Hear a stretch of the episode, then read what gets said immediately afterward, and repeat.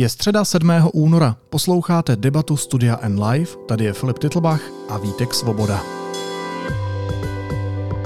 Dnes o tom, kde se na světě bere zlo.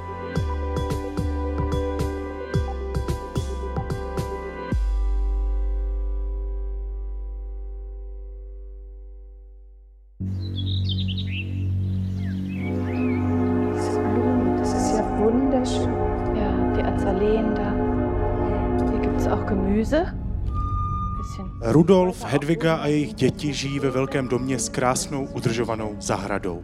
Z pozazdí jejich domova se však ozývají znepokojivé zvuky a občas něčí zoufalý křik. Rudolf Hess je totiž velitel koncentračního tábora v Osvětimi. Die herrliche Zeit, die wir im gemütlichen, gastlichen Hause Hörs verlebten, wird immer mit zu unseren schönsten gehören.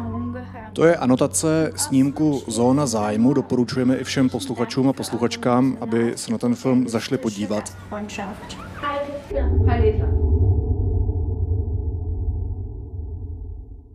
A nás v té dnešní diskuzi bude zajímat, co vlastně dělá s lidskými životy a s lidmi obecně zlo, když se z něj stane věc, která je každodenní, když, když vlastně ze všední. A budeme se na to ptát našeho ctěného hosta, kterým je politolog Jan Charvát z Fakulty sociálních věd Univerzity Karlovy, který se právě zabývá extremismem, krajní pravicí a tak dál. Honzo, vítejte, dobrý den. Dobrý večer. Dobrý den, děkuji za pozvání. posadit. Mě by, pane Charváte, na začátek zajímalo, co teď cítíte po tom filmu? No já se trochu cítím jako ta hlavní postava na závěr, když tam zvrací. Myslím si, že tenhle ten moment eh, je tam, je tam velmi silný a eh, ten film, i když vlastně ne, neobsahuje žádný dramatický scény, ve smyslu jako drastický, tak jak je chápeme dneska, tak vlastně popisuje eh, tu jednu z těch poloh, kterou si možná nejsme zvyklí úplně jako připouštět nebo uvědomovat v kontextu eh, holokaustu, ale obecně vlastně eh, působení zla. A to je vlastně ta skrytá, ta, kterou normálně nevidíme, eh, ale která tam je přitom jako neustále přítomná. Protože moje zkušenost je, že my velmi často předpokládáme, že eh, ti lidé, kteří se dopouští těch zlých věcí, protože jsou extremisté, jsou vlastně někdo mimo naší společnost, že jsou to vlastně nějaký lidé někde jinde, nejsou to lidi jako já. A ono to není pravda. Jsme to my? Jsme to my úplně stejně eh, a to ten film vlastně ukazuje. Že jo? Ukazuje prostě toho normálního tátu, který se stará o svoje děti tak, jak si představujeme, že se o svoje děti máte starat, o manželku, která má zájem o to, aby prostě zůstala na tom hezkém místě, na tom, v tom domě, který vybudovali společně, že jo. Tu babičku, která se na to přijde podívat a říká, Ježíš, vy to tady máte krásný a tohle je ta zeď toho koncentračního tábora. Aha, hm, dobře. Jo, a pak to jako přeskočíme a pokračujeme dál. že Jdeme jo. na zahradu prostě podívat se na ty Tak, jo, zahrada je nádherná a tady ty lidi, co pro vás pracují, a to je super, jo, a tak dál, a tak dál, a tak dál. A tohle všechno si myslím, že je i jako z mého pohledu, jo, je to důležitý přesně pro pochopení uh, celý řady mechanismů, který v podstatě zatím čemu říkáme zlo v tomhle případě. A teď nechci bagatelizovat zlo, ale uh, právě upozorňuji jenom na to, že to zlo se nebere jako eh, z nějakého jiného prostoru. Jo. Taková ta představa těch jako sci-fi filmů, že přijdou ty mimozemšťani a ty jsou ty zlí. Ale on tak bohužel prostě není. Jo. To, to zlo je nějakým způsobem přítomný v nás, stejně jako to dobro. A velmi často záleží na tom, jako kterou z těch částí my teď zrovna jako do- dokážeme dostat ven. Jo, kdyby vám někdo ukázal některý záběry z toho filmu, tak řeknete, že to je hezký film, ten táta se hezky stará o ty děti, tohle je přece super, takhle by to mělo být, jo, to přece je přesně to, co chceme. Jo, a pak by vám ukázal jiný a řekli, je, to mě nenapadlo, to nevím, jo, protože to není takhle vidět. To není tak, že to zlo má jako na čele velký nápis, jako zlo. Jo. Zazdí. Jo, to je prostě někde jako skovaný a eh, ne, ne, ne, nepůsobí to takhle. A i většina těch lidí, která tohle to jako dělá, jo, Rudolf tam říká v ten jeden moment, že jo, spíte dobře, jo, spím dobře, zcela jako bez problému, jo, já dělám to, co, já nedělám zlo, já dělám to, co mám udělat. Já dělám tu práci, kterou musím dělat. Jo? To je, jestli se dobře pamatuje, dokonce přímo jako zachovaný e, výrok e, Himmlerův právě vůči Hessovi, když mu říká při inspekci, že je strašně důležitý, aby lidi viděli, že i v tý, jako tváří tvář téhletý opravdu jako nejtěžší práci, kterou on musí dělat, je naprosto skvělý, že pořád zůstává tím dobrým člověkem a dobrým Němcem. Jo, což samozřejmě nám, na nás působí naprosto fantasmagorické, jako vůbec nechápu jako ten nesmysl. Jo? A myslím, že tohle přesně ale ten film vlastně ukazuje. Jo? Že těch rovin, kterou ten člověk sobě má, každý člověk, je prostě jako vlastně víc. A to nemá bagatelizovat v žádném případě to zlo. Vůbec ne. Jo? Naopak, z mého pohledu vlastně mnohem víc usazuje v té realitě toho, jak naše životy vlastně vypadají právě tím, že říká, to zlo nedělají lidi, kteří přišli od někud, jako, jo, který ráno vstanou a říkají, dneska budu zlej. Jo? A večer uléhají s tím, že dneska jsem byl tak úžasně zlej. To tak není. Jo? To jsou velmi často lidi. Když za něco bojujete, vždycky věříte tomu, že bojujete za tu správnou věc. Jo? A tady je to, myslím, vidět jako velmi dobře. Vy jste mluvil o mechanismu zla. Řekl jste to doslova takhle. A mě ten mechanismus zajímá. Kde se to zlo tedy bere? Je to, je to opravdu v nás? Je to takhle jednoduché a, a banální v vozovkách? Tak ta banalita zla, to je vlastně to, co se právě jako v kontextu specificky tohohle filmu jako určitě bude zdůrazňovat, protože je to vlastně do jisté míry o, o něčem, jako bychom řekli, banalita zla. Pokud se budeme bavit o zlu, no tak, to je vlastně věc, to, to není rozměr, který by řešila politologie. Jo. To je asi spíš otázka filozofická. Eh, to znamená, já můžu mluvit o věcech, které obvykle jako zlý předpokládáme, ať už je to násilí, ať je to antisemitismus, ať je to rasismus, ať jsou to jakýkoliv věci, eh, jak si tohohle toho druhu. A mm, zase, moje zkušenost je, že velká část z nich eh, se rodí Politologie neřeší tak úplně teda, kde se ty věci jako, jako rodějí a kde se berou, ale spíš to, jakým způsobem působí a co o nich jako dokážeme říct. Ale uh, já mám pocit, že velmi často vidím eh, různé formy frustrace, různé formy neštěstí vnitřního, Eh, který pak vedou část těch lidí k tomu, že se prostě rozhodnou vlastně vydat jiným směrem, než se vydává, dejme tomu, většina lidí. Na druhé straně pak samozřejmě ale vidíme i lidi, kteří si tohle uvědomují, kteří tohle to velmi dobře chápou a kteří dokážou jednak vytvářet ty narrativy, abych použil dneska to oblíbené slovo, který vám vysvětlejí, proč to, co děláte, ve skutečnosti není zlo, ale je to dobro. Jo? To je vlastně, do... to se v tomhle filmu tak úplně neobjevuje, to tam není, jo? ale uh, Rudolf, když ho uh, soudili v Norimberku, tak uh, vlastně mluvil o tom, říkal, ale z nás přece nikdo nepřemýšlel nad tím, jako, že to je špatně nám řekli, že takhle je to správně a my jsme byli vychovaní k tomu, abychom poslouchali. Jo? Dobrý voják a dobrý Němec prostě poslouchá, poslouchá nadřízený, poslouchá starší, poslouchá důstojníky. Byli jsme ve válce, museli jsme bojovat. Tohle byla tak prostě dneska odpoví je spousta lidí, kteří pracovali pro STB. Jasně, my jsme samozřejmě. pracovali v systému, který prostě byl takhle nastavený a my jsme dělali to, co se mělo. My jsme to nepovažovali za zlo. Tak, jo, z pohledu eh, sociologie je to pak ještě o něco zajímavější možná, nebo je tam ještě jeden rozměr, který je dobré jako zdůraznit specificky v případě holokaustu, na to upozorně Zygmunt Bauman, vlastně jeden z nejvýznamnějších jako eh, sociologů, který se zajímali tímhle tím tématem.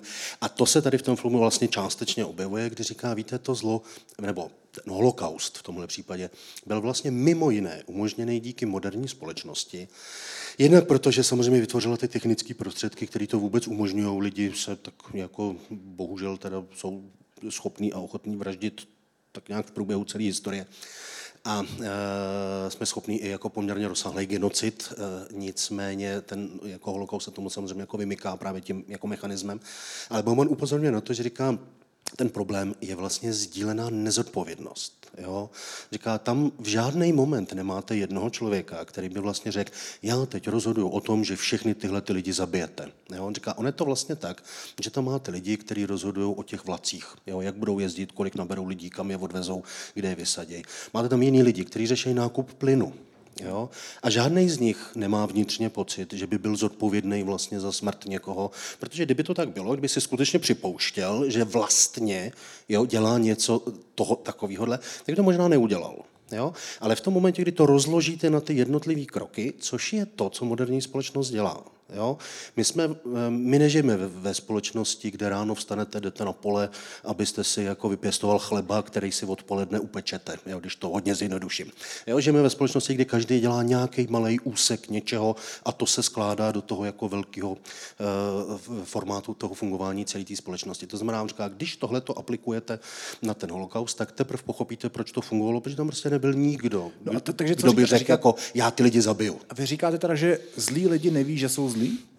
Ne, eh, já tím říkám, že to, čemu říkáme zlo, je ve skutečnosti eh, široký spektrum různých věcí, eh, z nichž některý z nich jsou patrně tím, na čem by se většina lidí shodla, že jsou zlo.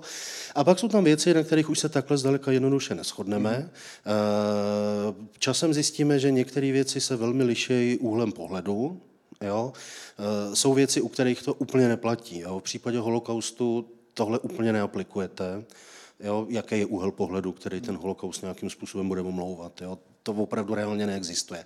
Ale zároveň je dobrý k tomu doplnit, ano, to je pravda, ale holokaust je v kontextu dějin poměrně specifický a poměrně výjimečný. Jo? Pokud se bavíme o takových těch běžných věcech, jako co je zlo, tak vlastně velmi často zjistíte, jako, že je opravdu trochu složitější říct, jako jestli je tohle zlo nebo tohle není zlo. Jo? Uh, jedete autem, řídíte, na někoho řvete, jo? Eh, na někoho, kdo jede jinak a ten třeba naopak má pocit, že vy jste idiot jo? a eh, někdo na chodníku má možná pocit, že idioti jste oba. Jo? A kdybyste měli možnost jako vystoupit, vidět se jako ze zhora z nějakého jako pohledu idiota, tak Projdete se reflexí. Jako. Projít tou sebereflexí, řeknete, ježiš, teď je to vlastně kravina, jo, a tak dál, a tak dál, a tak dál. Uh, vidíte člověka, který někoho bě, jako mlátí na ulici. Jo, je to zlo, nebo to není zlo? No, Záleží, co se stalo předtím, ne? Trochu. Přesně tak, to, ne, to vlastně záleží na tom, co se stalo předtím. Jo? E, ne, vidíte někoho, kdo někoho napadá, jo, protože prostě jako já jsem silný, ty jsi slabý, tak řekne, ano, to je špatně, jdu bránit toho slabšího. Jo? A nebo je to situace, že ten první se snažil to jako druhého okrást a on se ho brání, nebo ho napadnul první a narazil na někoho, kdo se uměl bránit jako dobře. Jo, tyhle věci nejsou vždycky jednoduché a teď znovu opaku, nejdeme o tom, abych bagatelizoval zlo, abych tvrdil, že zlo jako takový neexistuje, že všechno je jenom otázka jako narrativů a pohledu, ale i upozornit na to, že ty věci, které se v té společnosti odehrávají, nejsou vždycky naprosto jednoznačně jako černobílí. Eh, může to být jako složitý k ním nějakým způsobem přistupovat. A i ty věci, které na který bychom se shodli, že jsou zlo, a já jsem osobně přesvědčený, že existuje něco, jako je metafyzický zlo, jo? že jsou věci, které jsou skutečně jako z podstaty zlí. Tak i toto zlo má velmi často nějaké racionální vysvětlení, který znova ho nebagatelizuje, ale jenom říká, proč ty lidi jako se dostali až do téhle pozice. My bychom samozřejmě dokázali racionálně z tohohle pohledu vysvětlit i ten holokaust jo? a vysvětlit to, co jsme viděli. Byla to záležitost, která byla prostě politická. Hitler to říká naprosto otevřeně. Když se vezme vezmete Mein Kampf, tak Hitler říká, já potřebuju dostat lidi na svoji stranu. A to znamená, že jim musím ukázat jednoho nepřítele, který dělá všechny ty věci, kvůli kterým jim se špatně žije. Já vím, že to tak není. To on tam naprosto otevřeně říká. Jo? A já vím ale taky, že když přijdu na náměstí a tam bude 10 tisíc lidí a já budu mluvit o tom, že za všechno můžou židi, tak tamhle v rohu toho náměstí bude 100 lidí, kteří budou stát a říkat, to přece není pravda. To tak přece není, jako teď za tohle můžou tyhle, za tohle můžou tyhle, za tohle si můžeme sami, tyho, židi tohle, tady s tím nemají vůbec nic společného. Ale mě těch sto lidí v kontextu těch deseti tisíc je jedno. Na nich nezáleží. Záleží na těch devíti tisících, devítistech, kterými to uvěřejí, protože pro ně je to nejjednodušší, protože udržejí tu představu toho jednoho nepřítele, který nám všem ubližuje, a kterýho, když dokážeme zničit, tak budeme žít lepší život. Protože to je to, co všichni chceme. Žít lepší život. Jo? Tohle funguje samozřejmě i dneska, ne v takovém kontextu. Já jenom jsem chtěl takovou jako malou, jsem tam jako chtěl dodat, že, že nacisté se dostali demokratickou cestou k moci.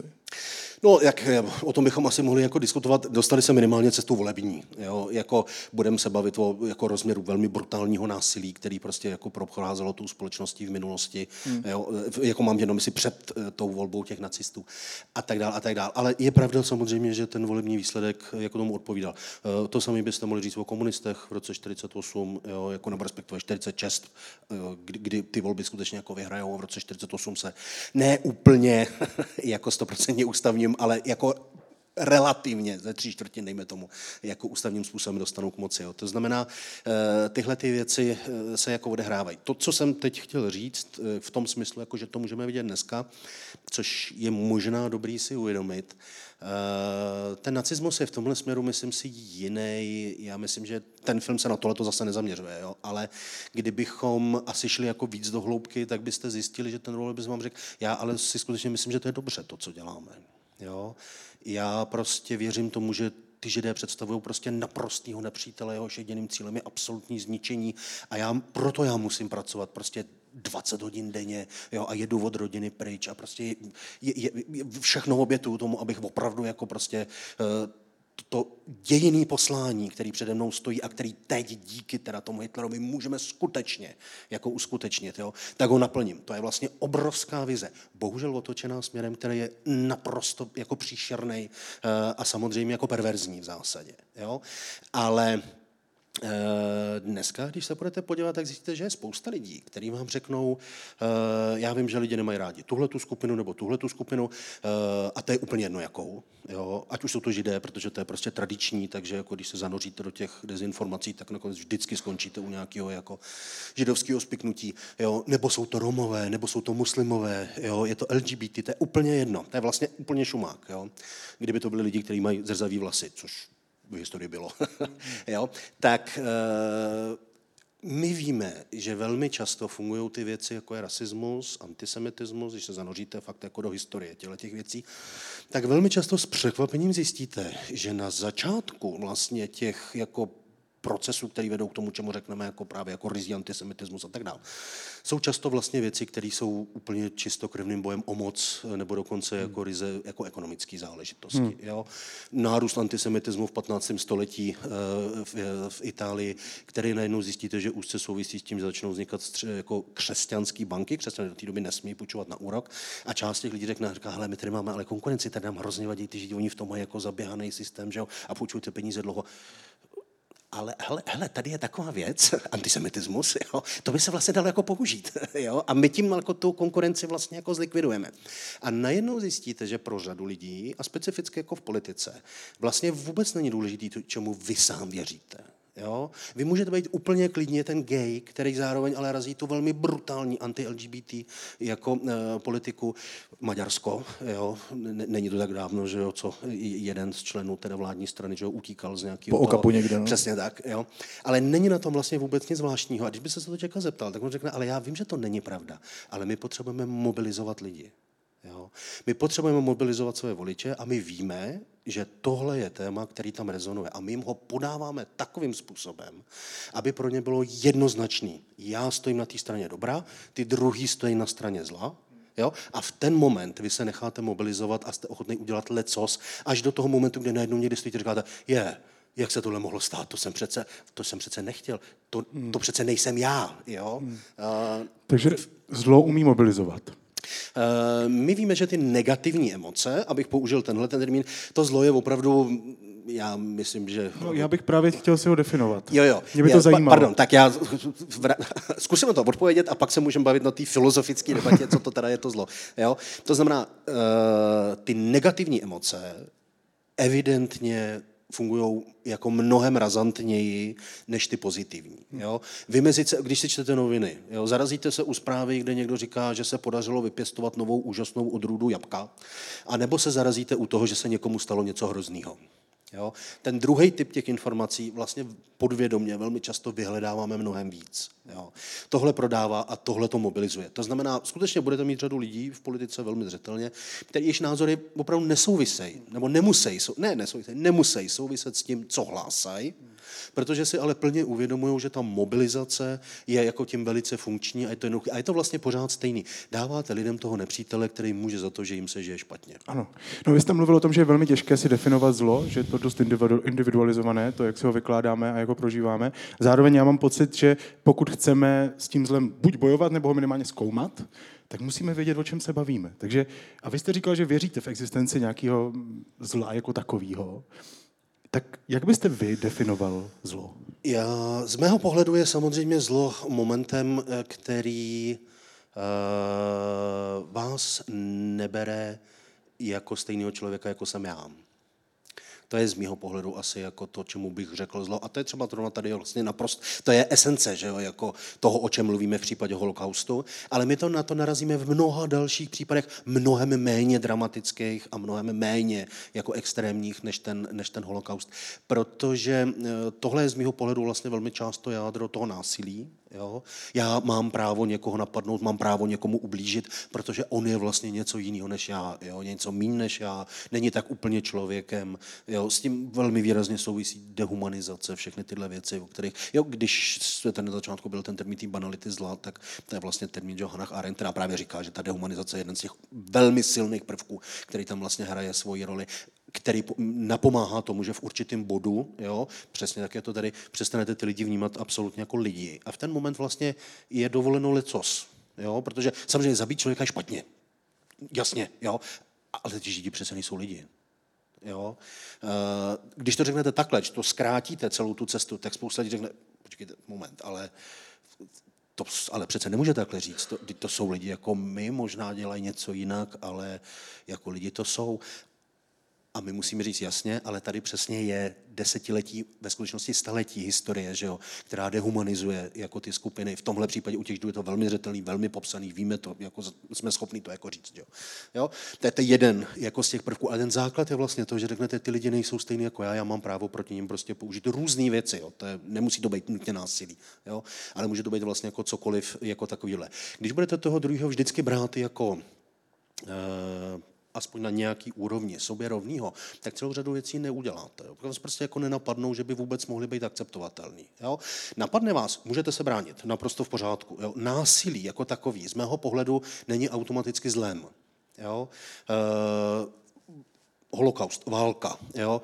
My jsme vedli válku proti nacistickému Německu. To bylo teda špatně? Jo? Násilí je špatně. Tak jako bojovat proti nacismu je špatně? No to vlastně asi ne, že jo? To vlastně možná jako je dobře. Dneska podporujeme Ukrajince v boji proti Rusku. Je to špatně? Jo, podle spousty lidí že jo, na ulicích ano. Jo? Podle celé řady jiných ne, je to naopak jako stalo v pořádku, protože ty lidi se brání. Ta Ukrajina se brání útoku, které je, a my vidíme, že je ne takhle, ale velmi podobně devastující. A tam, kde se jako, jo, ty, ty případy, jako je ta Buča, Irpiň a tak dále, a tak dále, že ukazují, že prostě v momentě, kdy se ten útočník dostal jako do toho prostoru a držel ho nějakou dobu, tak si počínal fakt naprosto brutálním způsobem. Takže ta otázka je vlastně otázka sebeobrany. Jo, velmi jednoznačně. Opět jo, ten konflikt má jako ne všechny konflikty jsou, jak říkám, takhle černobílí. Když se budeme bavit o první stojí válce, já bude říkat, no první stojí válka, tam já vlastně jako nevím úplně, jako, v té druhé stojí válce je to jako celkem jako zřetelný a jasný, a ta první válka, jako tyhle, tyhle, my jsme tak na té naší, tak asi jsme byli lepší my, jo, což je mimochodem zajímavý, my jsme na které straně v první stojí válce, jo, my jsme bojovali vlastně za Rakousko, že jo, za tu stranu, která prohrála, ale pak jsme se poměrně elegantním jako úkrokem na konci války dostali mezi ty vítěze, což nám povedlo i po druhé stojí válce. Máme talent docela, ne? Máme talent, ano. to je ten malý národ, který musí jako si hledat ty cesty jako trošku jinýho druhu než ty velký. Ale eh, teď jsem to spíš jenom jako trošičku odle, jako odlehčit, ale zároveň ten příklad je vlastně jako z mého pohledu srozumitelný. Jo? U té druhé stojálky opravdu jako víte a řeknete, jasně, tam já moc vlastně ne, nebudu diskutovat o tom, kdo byl vpravo a kdo nebyl. Jo? Řeknete, jasně, ano, nepochybně stala se řada věcí, které byly špatně z naší strany. Jo? Bombardování Drážďan, nesmírně oblíbený téma, jo? Bombardování Prahy. Já jsem teďka s dětma na výstavě, že jo? tak jsme se to tam ukazovali, sledovali to, že jo? řešili jsme to a tak dál a tak dál. Pro ty lidi, kteří umřeli prostě pod sutinama jako v Praze na, na konci války, byla špatně ta americká bomba, že jo? celkem jako evidentně. Jo? Ale v kontextu celé ty války řeknete, ano, je to špatně, jo? nebo byl to omyl v tomhle případě, ale bohužel prostě ta válka, když se jako jednou rozběhne, tak už ji nezastavíte. Si říkám u nás třeba odsun Němců, ne? Takový jako tr- traumátko. Eh, prostě. Odsun Němců, že jo, vlastně věc nesmírně jako, jako problematická, která, když se podíváte na její historii, tak říkáte, Ježíš, ale tam se fakt stala strašná spousta věcí, které byly naprosto příšerné a které by se nikdy za žádných okolností stát jako neměly. Jo, já zároveň vždycky, když se o tom bavím se studentama a dlouhou dobu jsem přednášel v Ústí nad Labem, kde na to mají samozřejmě jako velmi specifický pohled, tak se říkal, já si myslím, že, ten, že to je fakt jako velmi těžký problém, ale upřímně, kdybych jako já měl o tom rozhodovat v roce 45, hmm. tak jsem si takřka jistý, že bych zvedl ruku pro ten odsun. Jo? A s tím, že bych řekl, ano, je to pokračování té nespravedlnosti, kterou prostě, která začala tou válkou. Jo?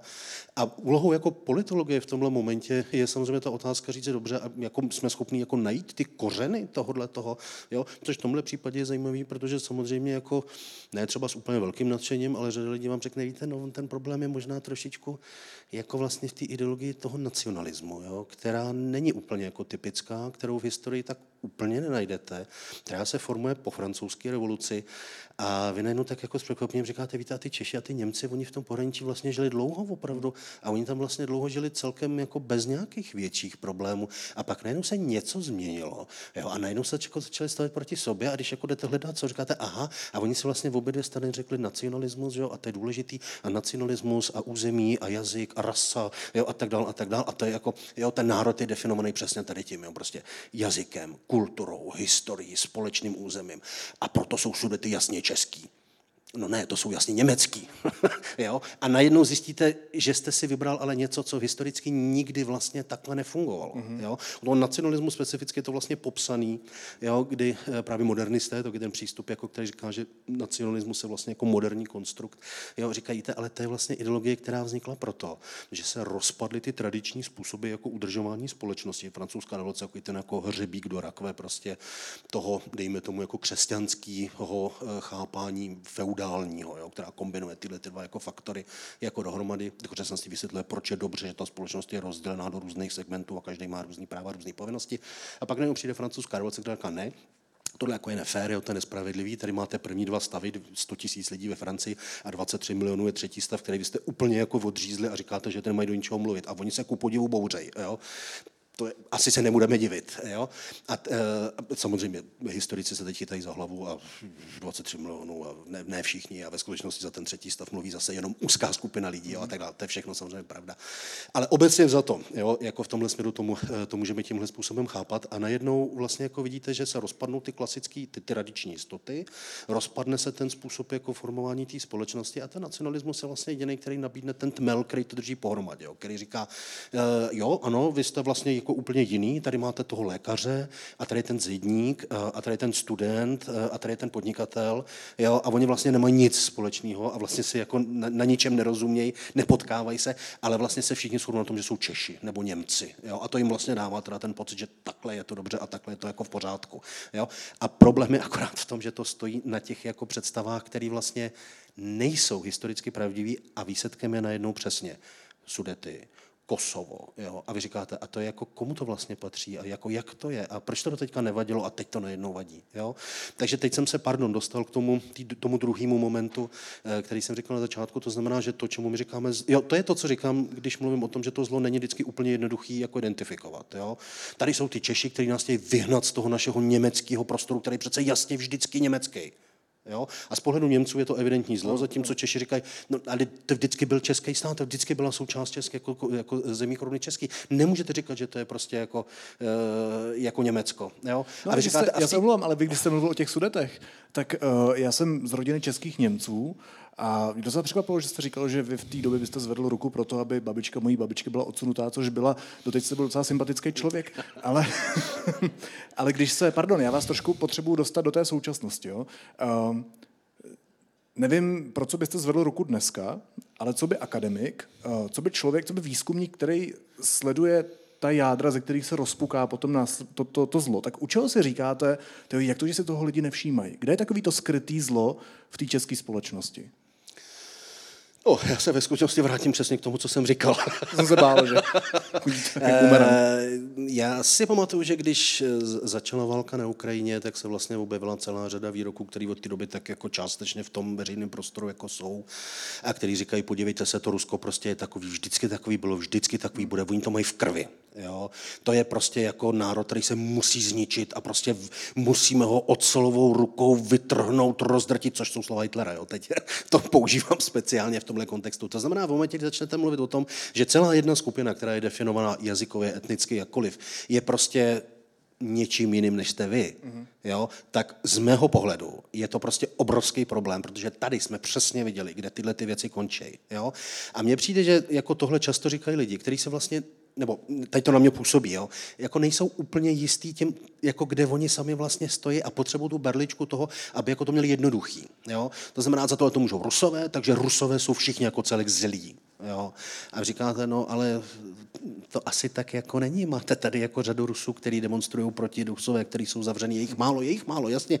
Kolik lidí protestovalo proti komunismu jako před rokem 89 u nás? Kolik lidí podepsalo chartu?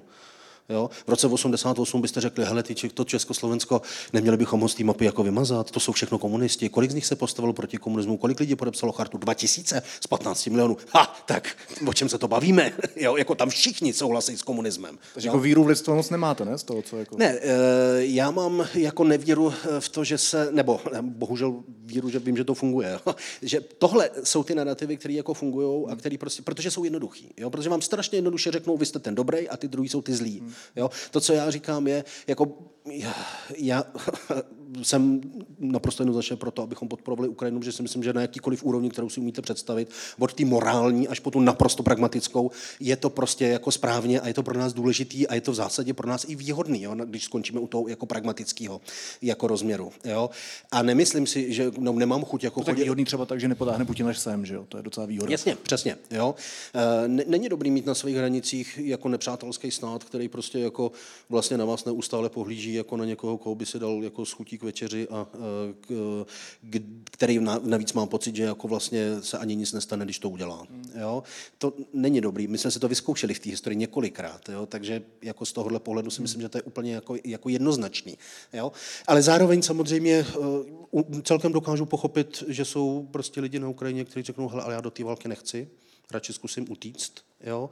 A nemusí to být jenom tak, že přesně máte půlku rodiny z Ruska, což tam má spousta lidí, jo, a řeknu vám já, ale ten konflikt jako vlastně nechápu, jo, já nerozumím tomu, proč bych měl stát proti těm, jako, nebo jo, rozumím tomu, protože teď vidím, nebo některý z nich by to asi řekli, jako já mám sice jako polovinu příbuzenstva v Rusku, ale to, co tady teďka Rusko dělá, je tak příšerný, že prostě musím vzít zbraň a jít bojovat, jo, ale pak bude řada jiných lidí, kteří řeknou, hele, já si na to netroufnu, já to neumím, já se toho bojím, jo, jako z jakýhokoliv důvodu, nechci ty lidi soudit, nemůžu ty lidi soudit, nejsem jejich kůži, jo. E, to znamená, eh, v momentě, kdy začneme eh, jako s tímhle, s tou dehumanizací, jo, eh, Hele, jako jasně, já znám taky jako pár slušných cikánů, ale co si budeme povídat, všichni přece víme, že oni jako celek jsou prostě hrozný. Jo, to je věta, kterou uslyšíte každou chvíli. Tak tady by se to hledal už, jo? Tady je ten zárodek. Tak tohle je z mého pohledu prostě jakoby to, to jádro, že na něj pak může, a to je úplně jedno, jaký skupině se bavíme, jo. My jako ten holokaust připomínáme, víme o něm a potom jdete mezi lidi a lidi vám řeknou, jasně, holokaust to bylo naprosto příšerný, jo, to je, to je jako strašlivý, ale ty muslimové, já bych to všechno vyhladil. Jasně, no. to je, říkáte, aha. Vy jste, vy jste použil příklad toho Ruska a Ukrajiny a to mi přijde zajímavý, protože ten se moc nevidím v tomhle, nebo neslyším, ale taky ho vidím. Ale fakt vidím tady ten princip my a oni ve všech skupinách lidí. Jo? Když přijdu do komentářové sekce pod Babišovým příspěvkem, tak tam bude uh, něco o nich. Ale když přijdu do uh, letenské party nebo mezi takové ty lidi, kteří jako nemají rádi Babiše, tak tam bude zase něco o nich. Jo? Tady to my, oni a je úplně všude. A mě zajímá... Pro mě, co děláš v letenský partě, teď tam nejseš letný, Já ne? jsem žil na letné, přestěhoval jsem se, to je jedno. Jsem na, teď jsem i ve Vinohradské partě, pořád jsem v letenské partě, je to podvod a jsem tam, omlouvám se. Odstraním se, nelíbí se mi tam. Víra v lidi klesá. co chci říct, nebo se zeptat, uh, pokud bychom tohle definovali jako zlo, my a oni, uh, máme nechat tohleto zlo v demokracii, ve které žijeme, existovat, um, kandidovat, fungovat? A nebo ho máme regulovat? Tohle je jedna z věcí, proč jsem říkal, jako, že vlastně nechci mluvit o zlu, jo, protože... Ale my jo, takže... Uh, jasně, jo, protože já z pohledu té politologie vám proč řeknu, tohle je jako princip, který funguje jo, který pragmaticky prostě bude využívat celá řada různých skupin, včetně těch, který máte rádi. Jo, jako teď nemyslím jako vás dva, ale obecně, když budu mluvit ke komukoliv jinému, tak prostě v některých momentech, jo, já když si čtu jako debaty přesně jo, na letenský partě, já můžu. Nebo když si čtu prostě jako tu takzvanou svojí jako bublinu, jo, jako liberální, tak v některých momentech samozřejmě obracím oči vsloup a říkám, helejte, sorry, ale jako tohle, co tady hmm, zaznívá, hmm. se ve skutečnosti neliší od toho, co bych čet prostě jako uh, v příspěvku prostě u jako nějakého dezinformátora. Jediný rozdíl je, že to je napsaný prostě jako elegantní a hezkou češtinou, jo? ale principiálně se to neliší. A to mi možná ve finále je jako sympatičtější ten jako chlap v úvozovkách v té jako hospodě s tím pivem, to řekne který přímo. to řekne přímo, no. protože prostě jako já nemám rád ty cikány, hotovo, tečka, mm. nebo něco takového. Jo, a nedělá okolo toho žádné věci, protože se s ním velmi často dá bavit a najednou jako zjistíte, já se zabývám jako opravdu těma velmi specifickýma okrajovými jako jako, nebo zabýval jsem se jako těma specificky okrajovými skupinama. Jo, máme celou řadu případů, mám hrozně hezký film, který se týká jako vlastně bývalých anglických skinheadů, jo, jako stoprocentně bílý se to jmenuje. Tam krásná scéna, tam sedí kluk, který prostě velkou část svého života prožil jako naprosto ortodoxní neonacista, opravdu jako s tím hákovým křížem vytetovaným na krku a říká, ale já tady dneska sedím prostě jako je mi 40, tady se všem, který je můj jako největší kamarád a já mu jako poprvé ukázat ty fotky a já vůbec nevím, co on to bude říkat a ty kamera jako švenkne, tam sedí jako kluk, který úplně stejně, akorát je úplně černý. Jo? Hmm. A říká, a já jsem prostě s těma klukama stej, jako s těma černými začal pracovat a oni dřou, oni normálně makají úplně stejně jako my, to vůbec není pravda, co my jsme říkali, jo, prostě, jo. Ale já nemám rád ty Aziaty, ty jsou prostě jiný a No ale hele, když přijdeš za deset let, možná budu mít rád ty, ty, já nevím. Jo? Ty věci se jako můžou změnit, hmm. jako posouvají se. Jo? A vidíte tam, jako, že tyhle ty lidi velmi často tím, jak jsou jako, teď je to jako hrozný esencialismus, jo, který je samozřejmě sám o sobě jako špatný, to vůbec není, pr- moje zkušenost je vlastně taková, že když se jdu bavit s lidmi, kteří dělají prostě ve fabrice, jo, a mám prostě kamarády jako ze svého dětství a vždycky jsem vnímal jako svou výhodu, že znám lidi ze všech možných jako, eh, prostě jako skupin, tak mám uh, velmi hlubokou zkušenost, že část z nich, úplně stejná část, jako když se budu bavit s lidmi, kteří jsou vysokoškoláci, když se s nimi budete v té hospodě chvíli bavit, tak dojdou k úplně stejným věcem jako vy. Akorát je opravdu neumějí třeba říct tak, jak věc, hmm. protože já jsem na to zvyklý, je to moje práce. Už tam jo. jako není takový ten zbytečný intelektuální jo, kolotoč. Není tam, prostě. ne, není tam ten, ale je tam naopak ten, já jsem dělal rozhovory s klukama, který jsou skinheadi a prostě hmm. kluk, jako nejlepší odpověď ve smyslu, jako opravdu, asi bych řekl jako schrnutí nějakého jako ryze lidského humanismu, jsem měl kluka, který byl fakt jako kluk, který o sobě říkal, hele, já jsem lopata, já prostě hmm. jako děláme fabrice, ale já nerozumím, tady se mě ptáš na tohle, to nevím, tady se mě ptáš na to, nevím, ale tohle, hele, já vlastně nevím, proč, jako, proč jsou lidi rasisti, jaký to má smysl, já dělám s klukama, kteří jsou černí, jsou úplně stejně jako já, prostě jako proč si lidi dělají tohle zlo mezi sebou. Jo? A mluvil jsem s klukama, jako který byli vysokoškoláci přesně a který najednou jako hledali nějaké vysvětlení, proč je to jako vlastně a takhle a takhle a relativizovat. Jo? Hmm. Jak říkám, mým cílem není ani, ani relativizovat, ani bagatelizovat, jenom říct, že některé věci nejsou tak jako jednoznačně jako černobílí a zároveň, že některé jiné věci, o kterých jako víme, což je ta jako dehumanizace, prostě směřují vždycky nutně jako špatně. No a ta moje otázka měla, máme takovéhle skutečnosti, jako je třeba dehumanizace, nebo to do, do čeho spadá, máme je regulovat, máme jako společnost chtít je potlačovat, umlčovat, zakazovat, například nějaké extremistické strany, hnutí a tak dále. A nebo je máme nechávat prostor, protože žijeme v demokracii a protože když se je zvolíme, no tak se je zvolíme. Jasně. Já si myslím, že uh, na tohle to není jako z mého pohledu úplně jednoduchá odpověď, respektive tohle samozřejmě záleží na tom, jakým způsobem se nastavíme zákony. Jo? Uh, já si nemyslím, že lze nastavit zákon, který řekne, že dehumanizace je trestná. Jo? Ale můžeme si nastavit zákon, který samozřejmě bude jako trestat popírání holokaustu, jo? popírání prostě osvětimský lži, jákymovský lži, cokoliv eh, prostě tohohle toho druhu.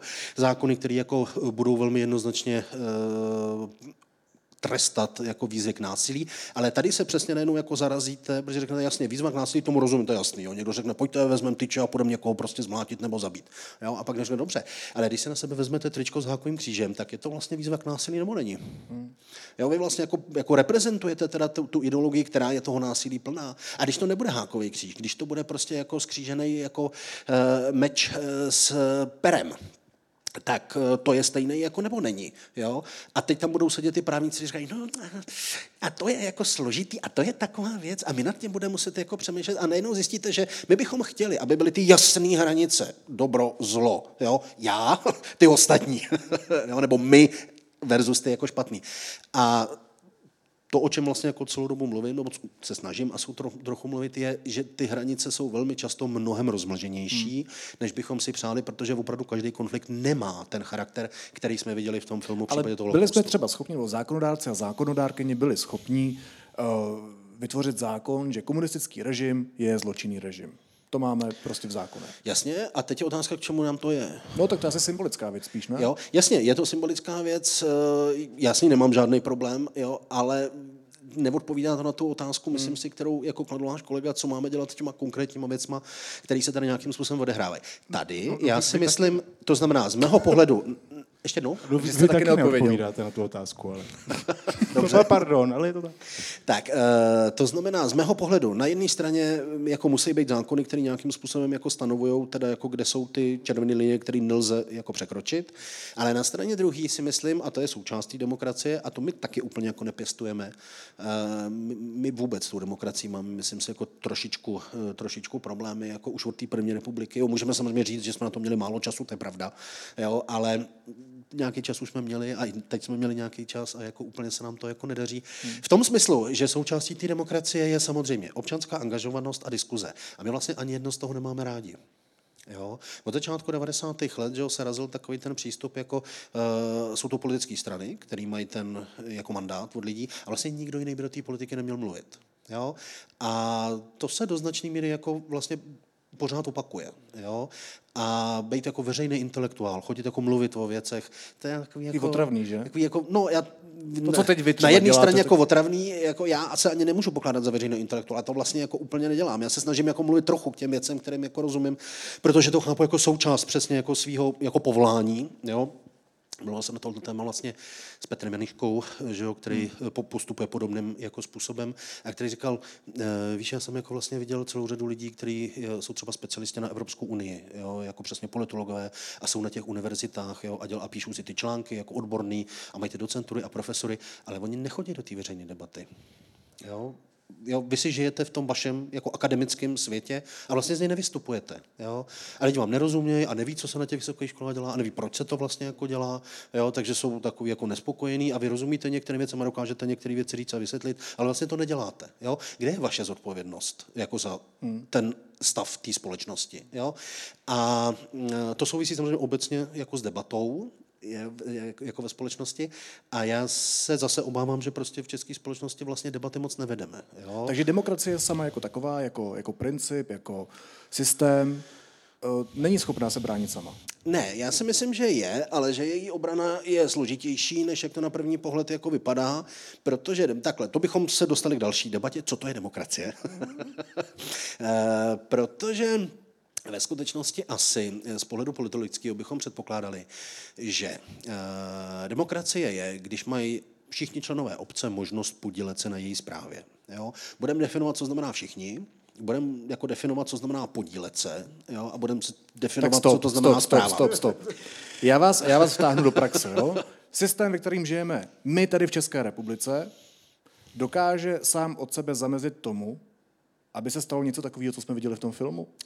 Tak, čistě teoreticky ano. Eh, V praxi je to samozřejmě diskutabilní, protože, jak jsme tady říkali na začátku, jak ten komunismus, tak nacismus se dostali k moci více-méně, více-méně jako legální cestou mm-hmm. uvnitř jako le- legálně, formálně existujících jako demokracií, byť fungujících jako neúplně asi ideálně a jako samozřejmě jako řadou jako potíží.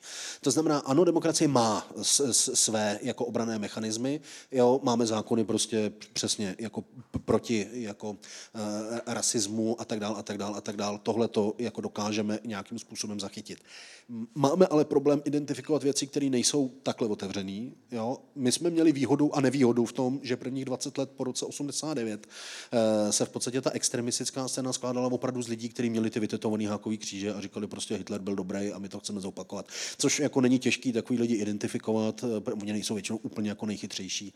Jo? A eh, dávají to velmi rádi najevo, takže vlastně vidíte, jo, jsou to ty skinheadi, je to to pro- prolnutí té subkultury a tohle z toho. A my jsme si zvykli, že takhle vlastně ta krajní pravice vypadá. A když pak jako kolem roku 2010 vlastně dorazila ta nová vlna té krajní pravice, která tohle to nedělá, není s těma lidma nějak spojená a která říká, ne, ne, ne, ne, ne, tohle vlastně jako takhle vůbec není a my nejsme žádní rasisti a už vůbec ne antisemiti a samozřejmě Izrael je prostě jako skvělý a ten my podporujeme, protože boje proti muslimům. Jo? Ten islám to je zlo. Jo? Když vám jako v minulosti lidi říkali, že judaismus je zlo, to samozřejmě lhali, ale islám je zlo, to je úplně jako jasný. Jo? A teď tam jako ten politolog si říká, helejte, ale jako v čem se to vlastně jako teda liší, jo? jako judaismus je zlo, islám je zlo, jo?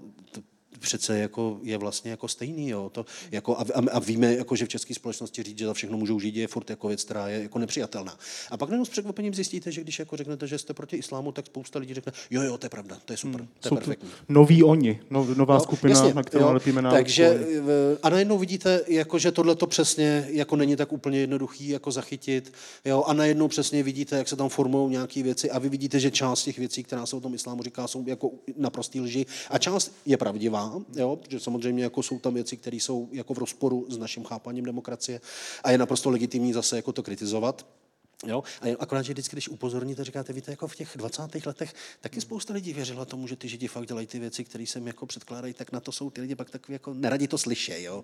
Že, i ten, že ten, ani ten antisemitismus se nesformoval jako z podoby, jako z, z nuly. Když si přečtete Švejka, tam jsou malinkatý momenty jako antisemický, ale jsou tam. Jo? První republika, naprostá většina lidí byla prostě jako, nebo ne naprostá většina lidí, ale antisemitismus u nás byl naprosto běžný. Jo? Nebyl genocidní, nebyl to antisemitismus toho druhu, který jako vidíme v tom filmu, ale byla to to přesvědčení, že ty židi jsou jako divný. Jo? Něco takového jako, jako dneska proti Romům? Jo, úplně. Já myslím, že to jako zase, jo, najdete pár lidí, kteří jasně v opilosti vám řeknou, že prostě já bych ty cikány všechny jako a tak dále, ale jako genocidní ten jako hmm. anticiganismus český není, že jo? Hmm. Ale je agresivní, je nepřátelský, hmm. že jo, jako produkuje prostě útoky a, a tak dále, tak dále, tak dále, no. je rozšířený, běžný, jo, jako na mnoha různých úrovních. A samozřejmě, já jsem učil v tom ústí, jo, tam se bavíte s lidmi, kteří jako žijou v těch oblastech, eh, jo, spousta lidí vám řekne, to říkáte vy v té Praze, jo, tohle vy vůbec neznáte, to není žádný rasismus, to je čistě naše jako špatná zkušenost. Jo.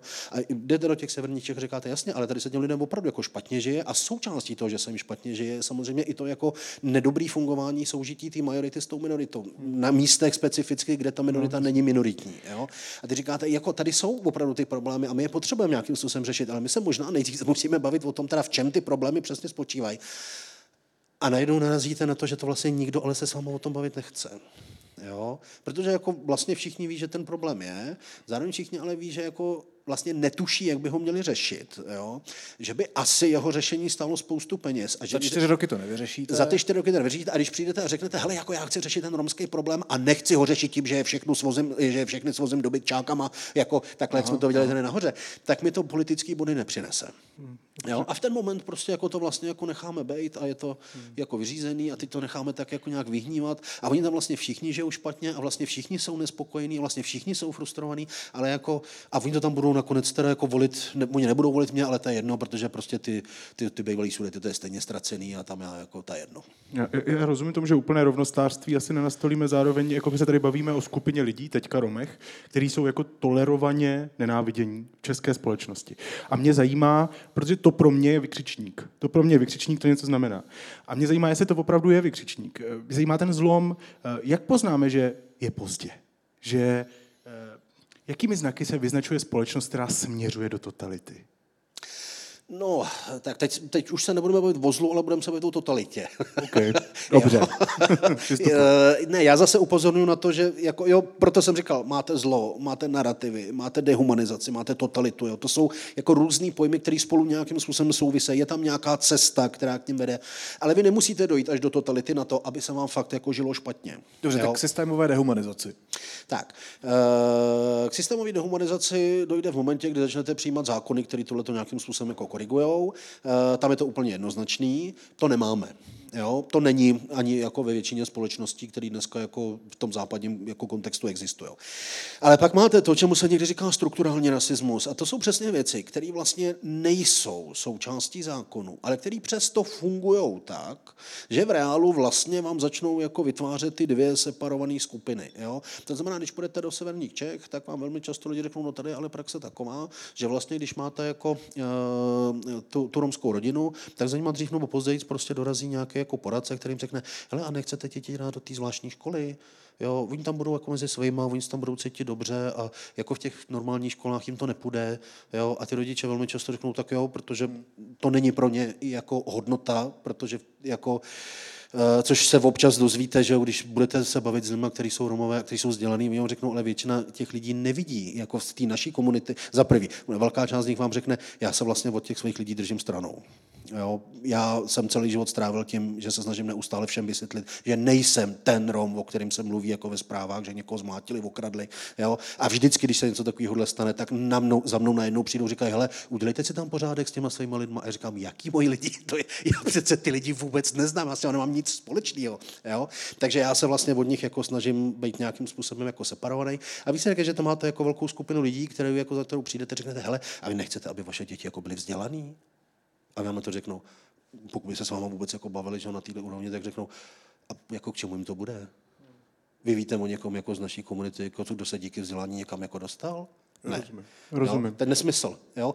A najednou říkáte, aha, no ale on ten jako problém je jako nějaký a oni jsou někde zachycený. Jo? V 90. letech jo, chodili ty neziskovky, jak je všichni dneska, nebo ne všichni, jak je oblíbeně, že jako nenávidějí, kteří říkali, helejte se, my tady máme problém, jo? mám tady zaděláno na nějaký problém a bylo by super, kdybychom dokázali, abychom se nedostali do té fáze, že tady vzniknou ty geta.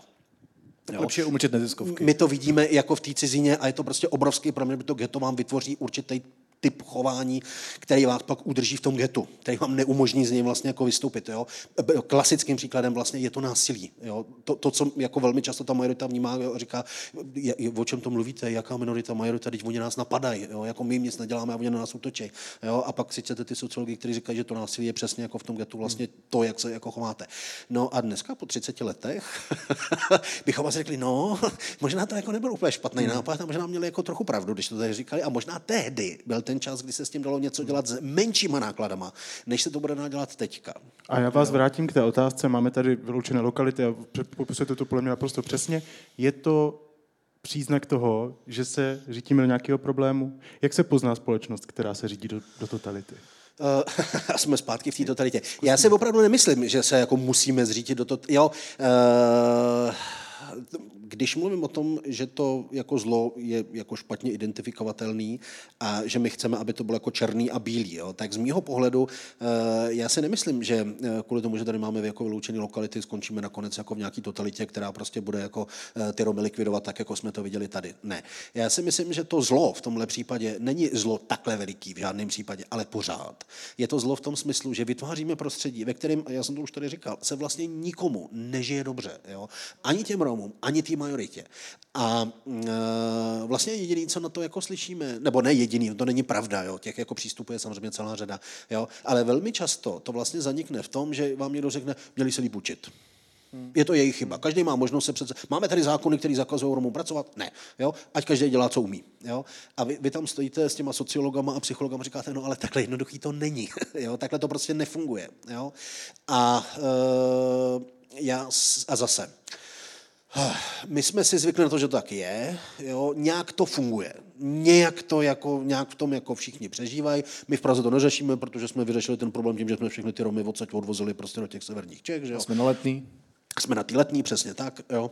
Eh, já jsem vyrůstal, že letná byla jako eh, čtvrtí, kde byla jako romská komunita poměrně jako početná a já si ze svého dětství jako pamatuju jeden konflikt eh, a, a jinak, jako, že se s těmi lidmi potkáváte, míte se, ale potkáváte. Jo. Dneska už tam nic takového, jako, dneska už tam ty lidi nejsou. Tak já jsem Dlouhý na Karlíně, tam taky byla početná Jasně, romská komunita jo. a teď v rámci gentrifikace tam prostě Jo? To znamená, a v tenhle moment vlastně vy jako zjistíte, že máte lidi, kteří vám řeknou, nám se nežije dobře, my jsme jako naštvaní, jsme frustrovaní, nikdo nás neposlouchá, je to nespravedlivý, jo, těm Romům do těch se furt spou nějaký peníze, do nás se necpe nic, jo, já vlastně chci, aby to bylo fair, což jako zjistíte, že není úplně jasný, co, co má přesně znamenat. Hezky, jak to můžete jako dosadit cokoliv, do těch Romů, do těch Ukrajinců se teďka Jasně, ty peníze. A... protože to funguje pořád stejně. Jo, jako pro mě je fascinující, když se eh, v roce 2015 vedla migrační krize a začalo se mluvit o tom, že sem přijdou ty migranti a budou tady prostě jako vraždit a, to, a ta kriminalita a ty nemoci a tohle to všechno. A lidi říkali, jo, jo, to je pravda a jdou sem ty lidi z toho východu a oni mají úplně jinou kulturu a mentalitu a jinou barvu bleti a oni to budou dělat takhle a to je jasný. Jo? A pak přišli jako Ukrajinci a najednou jako s odstupem půl roku, tři čtvrtě roku a zaznívají úplně to samý. Oni přinesou ty kriminalitu, oni mají úplně jinou kulturu a vy říkáte, a to, to jsme přece všechno slyšeli v tom roce 2015 od těch lidech, co jsou z toho Blízkého východu. Ale teď to říkáte o lidech, kteří jako jsou o jedné hranice od nás. To jako, no ale to tak je. Jo? A vy říkáte, aha, jo? a pak jdete do historie a říkáte, je, a v 50. letech se tohle to říkalo, když migrovali třeba jako Španělé a Italové jako do Francie, jo? nebo prostě do, do Skandinávie. Jo? A najednou zjistíte, že to, co se říká o těch migrantech, se říká vlastně furt úplně stejně a je úplně jedno, kdo, odkud, kam přichází. Jo? A, eh, a jsme zase u toho, jo, je to vlastně budování toho, toho druhého. Je to budování, jo, my máme na to ten krásný termín othering, jo, jakože vy opravdu vytváříte jako ty, ty druhý, jo, e, protože ty druhý e, nám ukazují, že my to děláme dobře, protože oni to dělají špatně. Jo. My, vy, vy vlastně dáváte najevo, že rozumíte tomu, jak funguje ten sociální systém, jste jeho součástí jo, a ukazujete to na tom, že nejste jako ti druzí. Jo? A teď je úplně jedno, jaký druhý tam budou. Tady to byli židé, úplně jednoznačně a všichni tomu rozuměli. Jo? Nám to dneska s odstupem 100 let skoro jo, přijde úplně absurdní. Jo? Možná, že za 100 let bude lidem třeba úplně stejně absurdní to, co zažíváme dneska. Ale není to právě vždycky s odstupem? Neobjevuje se to zlo až s odstupem, že ho tak jako přehlížíme, že ho tak vlastně jako moc nevidíme, nejsme schopni v tom reálném čase vlastně úplně identifikovat, až v něm nakonec žijeme? Taková uh, vařená žába? Jasně, ono roz, jo, já myslím, že, nebo takhle, já si myslím, že my ho jsme schopni vidět jako mnohem dřív, Eh, než na ně začneme reagovat. Hmm. E, mimo jiné i proto, že, reagovat, že vlastně nevíme úplně, jak na ně máme reagovat. Jo, na mnoho věcí, jo, mnoho z těch věcí se odehrává jenom na té verbální úrovni. Jo, my se tady bavíme o tom, co kdo říkal, jo, co bylo napsané na internetu. Jo. E, v českém prostředí že jo, jediná debata, která trochu probíhá z mého pohledu, je debata o svobodě slova. Jo, jiný debaty mi přijdou, že fakt nevedeme. Jo? A v té svobodě slova, v debatě o svobodě slova velmi často přece zanímá slovo nikomu nemůžou ublížit. Jo? To znamená, říkejte, co chcete. Jo? Prostě buď svoboda slova buď je, nebo není. Jo? A vy říkáte, helejte, já nevím, jako zažil jste situaci, že třeba jako vás někdo pomluvil za vašima zádama, nebo vás pomluvil před vaší partnerkou, nebo před vaším partnerem, nebo vás pomluvil u vašich zákazníků, abyste přišel jako o podnik. No to je ale něco úplně jiného, to je poškození podnikání. Kam jasně, ale to přece v těch jiných věcech funguje úplně stejně. Umíte si představit, že někdo jako vás vypustí nějakou lež o tom, že spíte s někým jiným, než s kým byste měl? Jo, a váš partner nebo partnerka se s vámi kvůli tomu rozejdou, to vám neublížilo, to byly jenom slova. Slova umí ublížit velmi silně. Jo? To není pravda, že slova neubližují. Ale jsme přesně v té české debatě, která tohle to vlastně jako nepřipouští. To znamená, já mluvím o narrativu, eh, dneska oblíbený nebo naopak jako neoblíbený slovo, jo? mluvím o té dehumanizaci, ale to se všechno přesně projevuje v těch slovech. Jo? A my s těma slovama vlastně jako neumíme pracovat. Pardon, já tady jenom jako dám tu oblíbenou, to je Bonmot samozřejmě, o který říká, že jo, nacismus koncentračníma táborama nezačíná, ale končí. No, pro, silný. Pro mě tohle prostě problém. Já vidím Andreje Babiše, našeho pravděpodobného budoucího premiéra, jak ve sněmovně chytá politi- a nejen ve sněmovně, na Facebooku chytá politické body přesně tím aderingem. On útočí nebo říká uprchlíci přijedou, zničí nás. Ukrajinci přijedou, zničí nás. Tomio Okamura nedělá nic jiného, podle mě, jo? jako přes den, celý den. A to jsou jako aktivní, úspěšní politici, kteří vyloženě aplikují tenhle princip. Uh, jo, protože, jak jsem říkal, ten způsob uh, jde o tu politickou mobilizaci. Jo? A když se podíváte na teda politiky, který jste jmenoval, jaký oni mají jako politické preference? Myslíte ano? Nejvyšší? No. 36 třeba? Jo, jasně, to, prostě, to funguje to. No. Jo. Uh, jaký, jaký preference má SPD? Ta se pořád drží prostě jako na své pozici jako 10%. To je úplně ideální. Jo? To znamená, tohle funguje. Nepřesvědčit, jako nepřesvědčíte ty politiky, aby to nedělali. Jak to dopadlo na Slovensku? Jo? Blbě.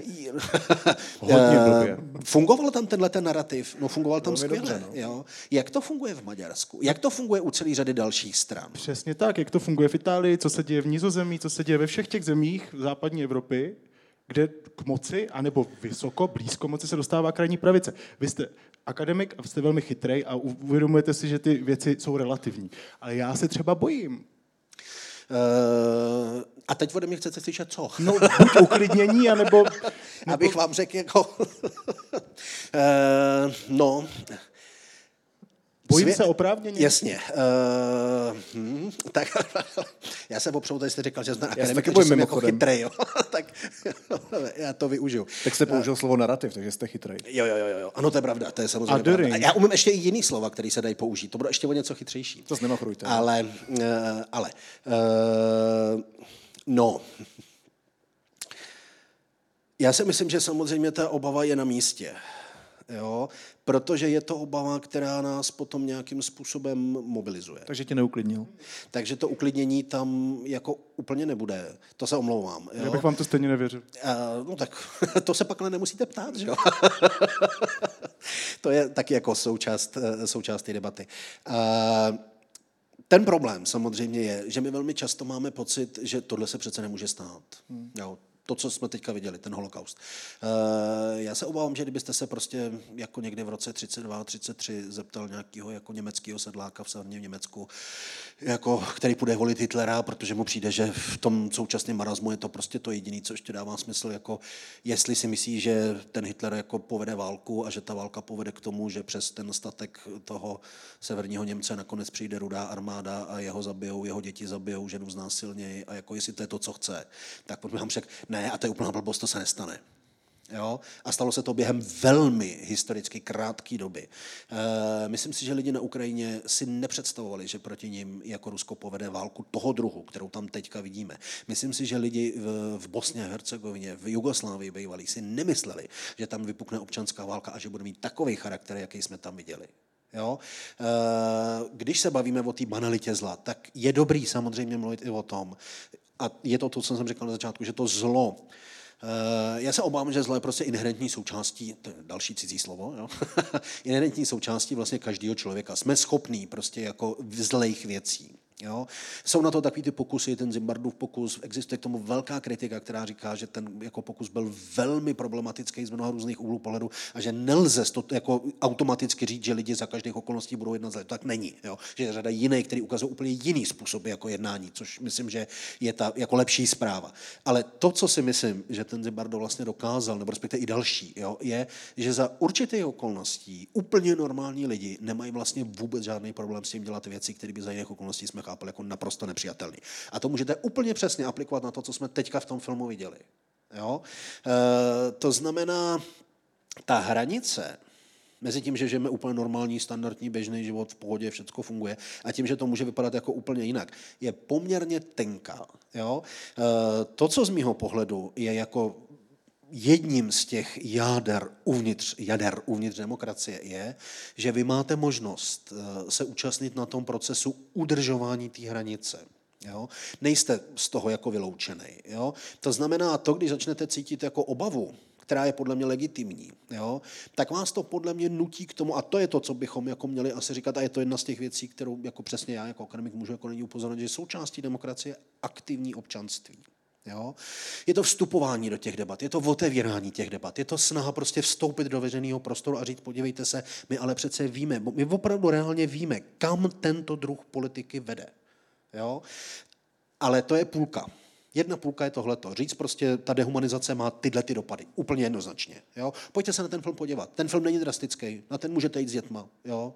Nedoporučoval to možná, ale, jo, ale, mm, ale běžte se na ně podívat. Jo, skončí to a říkáte, tam nebyla jediná drastická scéna, ale mě je to hrozně těžko. Jo. Ten film je opravdu jako nesmírně silný. Jo. A přesně v tom, že ukazuje to zlo tak, jak ho většinou jako nevnímáme.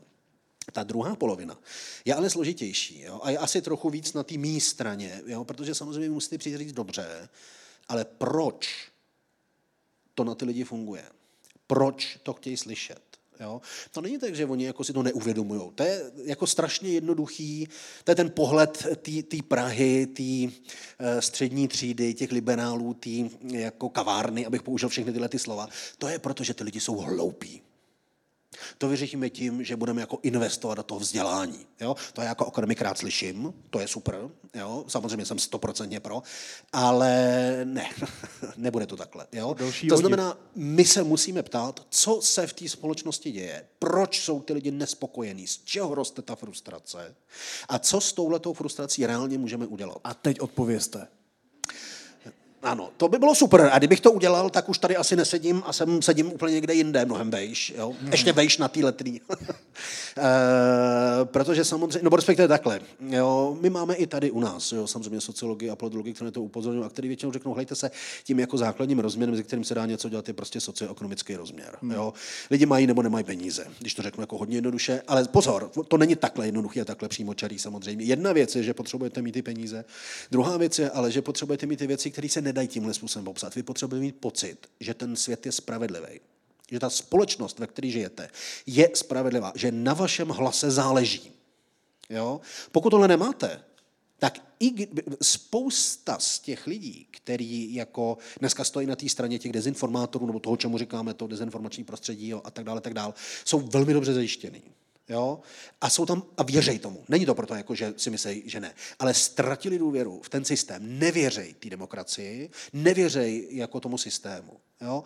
A tady je, je ta role samozřejmě mnohem jako složitější. Přijít a říct, tohle je dehumanizace a dehumanizace jako vede k těmhle těm koncům, je jednoduchý. Jo? Ale přijít a říct, jako tady je problém v tom, tam už se za, jako za, začneme zadrhávat, jako kde ten problém vlastně je. Jo? Mají lidi vydělávat víc peněz, mají být víc vzdělaný, mají víc pracovat, mají méně pracovat. Jo? A jako... tak my přece, my ten příklad máme, ne? Tak máme třeba skandinávské země, kde důvěra vůbec mezi sebou, mezi lidmi je mnohem vyšší než u nás, kde důvěra v instituce, v ozbrojené složky, v soudnictví, v justici a tak dále je mnohem vyšší než u nás, Jasně. tak tam teda podle toho, co vy říkáte, teoreticky, by měla být mnohem menší šance na to, aby tam bylo jádro toho zla, nebo aby se rozvinulo do něčeho pekelného. Jo, já si myslím, že tam ve skutečnosti je, ale neznamená to, že, jako, že tam je skutečně mnohem menší šance, že tohle to se mm, nějakým mhm. způsobem mm. jako projeví. Nicméně to neznamená, že tam ty věci nejsou, neznamená to, že tam jako neexistují strany tohohle toho druhu, neznamená to, jako, že tam uh, prostě uh, tyhle ty věci jako nerezonují. Protože co tam i, dělají teda líp? I tam, uh, co tam dělají líp? No, a byl, byl jste někde ve Skandinávii? Ne. já jsem studoval. Já jsem studoval jako rok ve Švédsku, byl to vlastně strašně zajímavý pohled, protože tam jako vidíte vlastně společnost, která, kdyby to jako měl hodně zjednodušit, tak bych řekl, eh, tady vlastně, když se cokoliv dělá, tak mi přijde, že ty lidi přemýšlejí o tom, jaký to bude mít dopad, jaký to bude mít dopad na ostatní lidi a jak tam vlastně s těma ostatními lidma to bude fungovat. Mm-hmm. Tohle my úplně neděláme. Jo, my, my tady jedeme takovou tu zvláštní jako variantu takového toho, jako dravýho přístupu, ať si každý zařídí, co chce, jako sám. A pak jsme překvapení, že, že zůstává spousta jako lidí, kteří odpadávají po cestě, jo, jsou to, jak se používá ten zase ne úplně přesný termín, ale velmi oblíbený, že jo, jako ty, co prohráli tu transformaci. Jo, takže vlastně, protože, jak říkám, mezi těma, co v úvozovkách se jako tam zahrnujeme, je celá řada lidí, která rozhodně ekonomicky neprohrála, jo, ale který nevěří tomu systému. Ale výsledek je, že v té Skandinávii lidi tomu systému v zásadě věří. Jo, věří si mezi sebou, Jo? A funguje to nějakým způsobem, protože to má taky nějakou tradici, funguje to jako velmi dlouho. Jo? My tady ty tradice fakt nemáme na čem stavět. To, když si představíte naše historii za posledních 150 let, tak to je jako lup, lup, lup, lup, lup a máte tady jako lidi, kteří se narodili v jednom režimu, žili během druhého, třetího a umřeli ve čtvrtém. Jo? Takže jako tam se ty tradice budují jako poměrně, eh, poměrně obtížně. Co je dost na jeden život, ne? To jo, eh, to jo. A je to velmi charakteristický pro tu střední Evropu. V jiných částech to nebude. Jo? V té Skandinávii tomuhle nikdo nebude rozumět. A my přitom věříme, že žijeme v míru jako nějakým dlouhodobým. Jo, a on to až tak úplně jako dlouhodobý není, že jo? ale eh, v tom taky vidí, no, my si strašně rychle, ne my, jako obecně lidi, že jo, strašně rychle si zvyknete na luxus, strašně rychle si zvyknete na to, že ten mír je. Jo? Když se ptáte, proč sem přicházejí migranti, ta odpověď je jednoduchá, no, protože tady je mír a jsme bohatý, tečka. Jo? Každý chce žít v míru a v bohatství. Jo? To, jako my taky. Jo? Od nás taky lidi odcházejí do Ameriky, do Německa, jako do Anglie, jo? kamkoliv prostě pracovat. Když půjdete do Polska, že jo, tak máte obrovské skupiny jako Poláků, kteří žijou mimo Polsko dlouhodobě. Jo? E, Chicago, že? největší polský město, jak se tomu říká, jo? a tak dále, a tak dále, a tak dále. Takže jako tohle je jako velmi, velmi přirozený. My jsme dneska jako z těch migrantů udělali prostě ten jako veliký problém. A zase, jo, úplně stejně jako v případě těch Romů. To samozřejmě je problém. Migrace je problém, přináší celou řadu různých jako problémů, ze kterou je třeba jako pracovat. Jo? E, není pravda, že jako, e, to je taková ta představa, kterou jako uslyšíte, jako ty lidi, co jsou jako pro tu, oni jsou vlastně pro migraci a oni jsou pro islám, jo? A já si říkám, ale ne, jako to je naprosto legitimní jako kritizovat islám. Islám dělá celou řadu věcí, které jako nechceme, aby tady byly. Jo? Prostě pokud se bavíme o rovnosti a jednou ze základních rovností, rovnost mužů a žen, tak prostě s tím ten islám opravdu jako bude mít problém a je jako naprosto legitimní, abychom my jako vyžadovali, jo? že tohle se bude prostě dodržovat a hotovo prostě a tečka. Jo? To jako jinak nejde. E, a máme právo samozřejmě nějakým způsobem řešit, jako kdo v té společnosti bude žít a kdo v ní nebude žít, ale zároveň, jako když pak jako vidíte ty debaty, které se vedou, teď říkáte, no, tady se vlastně nevede debata o to, jako kdo tady má nebo nemá žít, tady se vede debata o to, jako že ty černý tady nemají být tečka. Jo? A ten problém vlastně vůbec není spojený s tím, jestli ty lidi se tady dokážou nebo dokážou adaptovat, ale vlastně s tím, jako, že je tady frustrace, ze kterou jako my se snažíme nějakým způsobem jako vytlouct jo? a máme pocit, že náš život bude lepší, protože zakážeme prostě jako nosit jako holkám pokrývky hlavy nebo oblíbená debata, že jako zakážeme cikánům jako právo volit jo? a hned to tady bude lepší, eh, což je krásná debata, zažil jsem ji moc krát, jo? když jako někdo přijde a řekne, jako, mohli bychom zakázat jako volit třeba těm lidem, co nepracují, jo? a teď na vás tak jako pomrkává. Já říkám, jo, jo, to je pravda, souhlasím s tím, že určitě jsou lidi, kteří by volit neměli. To je pravda, jako, jako samozřejmě, ty lidi jsou jako celý, já, to je dobrý, jako jasně, že jo, tak i ty akademici s tím souhlasí. Říkám, jo, protože ta volba je opravdu jako složitá a těžká. Já myslím, že jsem měl odvázat, jako odvozat od inteligence.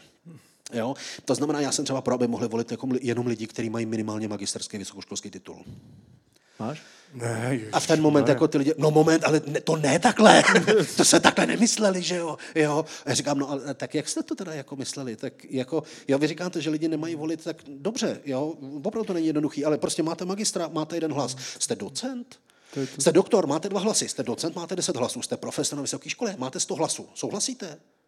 A oni jenom říkají, no ne, to je přece úplná blbost. A říkám, no a proč vám teda přijde dobrý, jako aby jste někomu ty hlasy sebrali? A pak říkám, to je jednoduchý, protože vy věříte tomu, že budete na té dobré straně, která ty privilegia, kterým ty privilegia zůstanou. To, to je to domýšlení a nedomýšlení. Si, jo, ano, ale představte si, jak to bude fungovat, když na té straně nebudete. Hmm. Líbí se vám to ještě pořád? Pokud jo, tak je to fér. Ale pokud ne, tak se možná jako navrhujete nějaký zákon, který tak vlastně... Tak ani bakaláře mě to docela líbí, ale možná jsem psychopat jenom. Jasně. Uh, vždycky skončím u toho, že to je nesmysl, že jako my sice víme, že něk... za prvý realita samozřejmě taková, že ty lidi z těch vyloučených lokalit nevolej.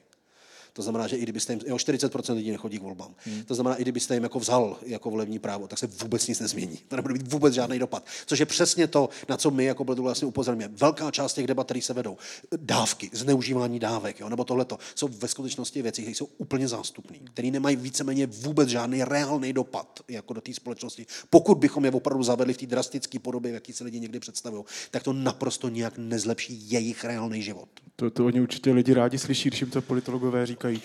Je tady někdo, kdo by chtěl mít dotaz? Kdo by chtěl zvednout ruku a na něco se zeptat? Já bych k němu doběhl k mikrofonem. Můžete si to ještě promýšlet, my ještě položíme nějaké otázky a na závěr vám dáme tenhle prostor. Tak si můžete promýšlet, připravovat se a tak dále. Ještě vám dáme k tomu prostor. Je, jenom opatrně s tím zvedáním té ruky, to je, je občas nebezpečné. Levou ruku jenom, prosím. no, nebo nohu, prostě zvedejte bezpečně. No, uh, mě vlastně na té debatě překvapilo, no možná děsí asi to, že uh, mě z toho, co říkáte, vychází, že vlastně z každého z nás se v určitý chvíli může stát zrůda. No, uh, to záleží na tom... tak, je, je, jedno, jednoduchá, jednoduchá jako... odpo- jo, jo, jo. Jedno, to, to jsou ty lidi, jako, co moc přemýšlejí. To je pak jako těžký. To není, není to dobrý a není to zdravý. Uh, reálně, bohužel. Eh, to znamená, jako velmi krátká odpověď je ano. jo? Ano, takhle to přesně je. Ta složitější odpověď je, uh, už jsme zase u toho hodnotícího soudu. Jo? To znamená, zruda je něco jako jiného, než co ve skutečnosti byste byl. Za určitých okolností uděláte věci, které byste za jiných okolností neudělal. Jo? Já si pamatuju knížku od pana Glazara, Treblinka jako z dětský říkanky, kde velmi vlastně jako otevřeně mluví o tom, že říkal, zážitek z koncentračního tábora z vás udělá brutálního sobce. Jo? Jediný, čemu prostě podřídíte svoje fungování, je, abyste přežil. A tím pádem samozřejmě on to tam jako dál nespecifikuje, že? ale říkáte si jasně, asi prostě vidíte věci, uděláte věci, které opravdu nejsou za normálních okolností morálníma měřítkama jako akceptovatelný. Tady najednou jako jo, jo protože prostě chcete přežít. Ten ten put toho přežití je prostě silnější. Jo?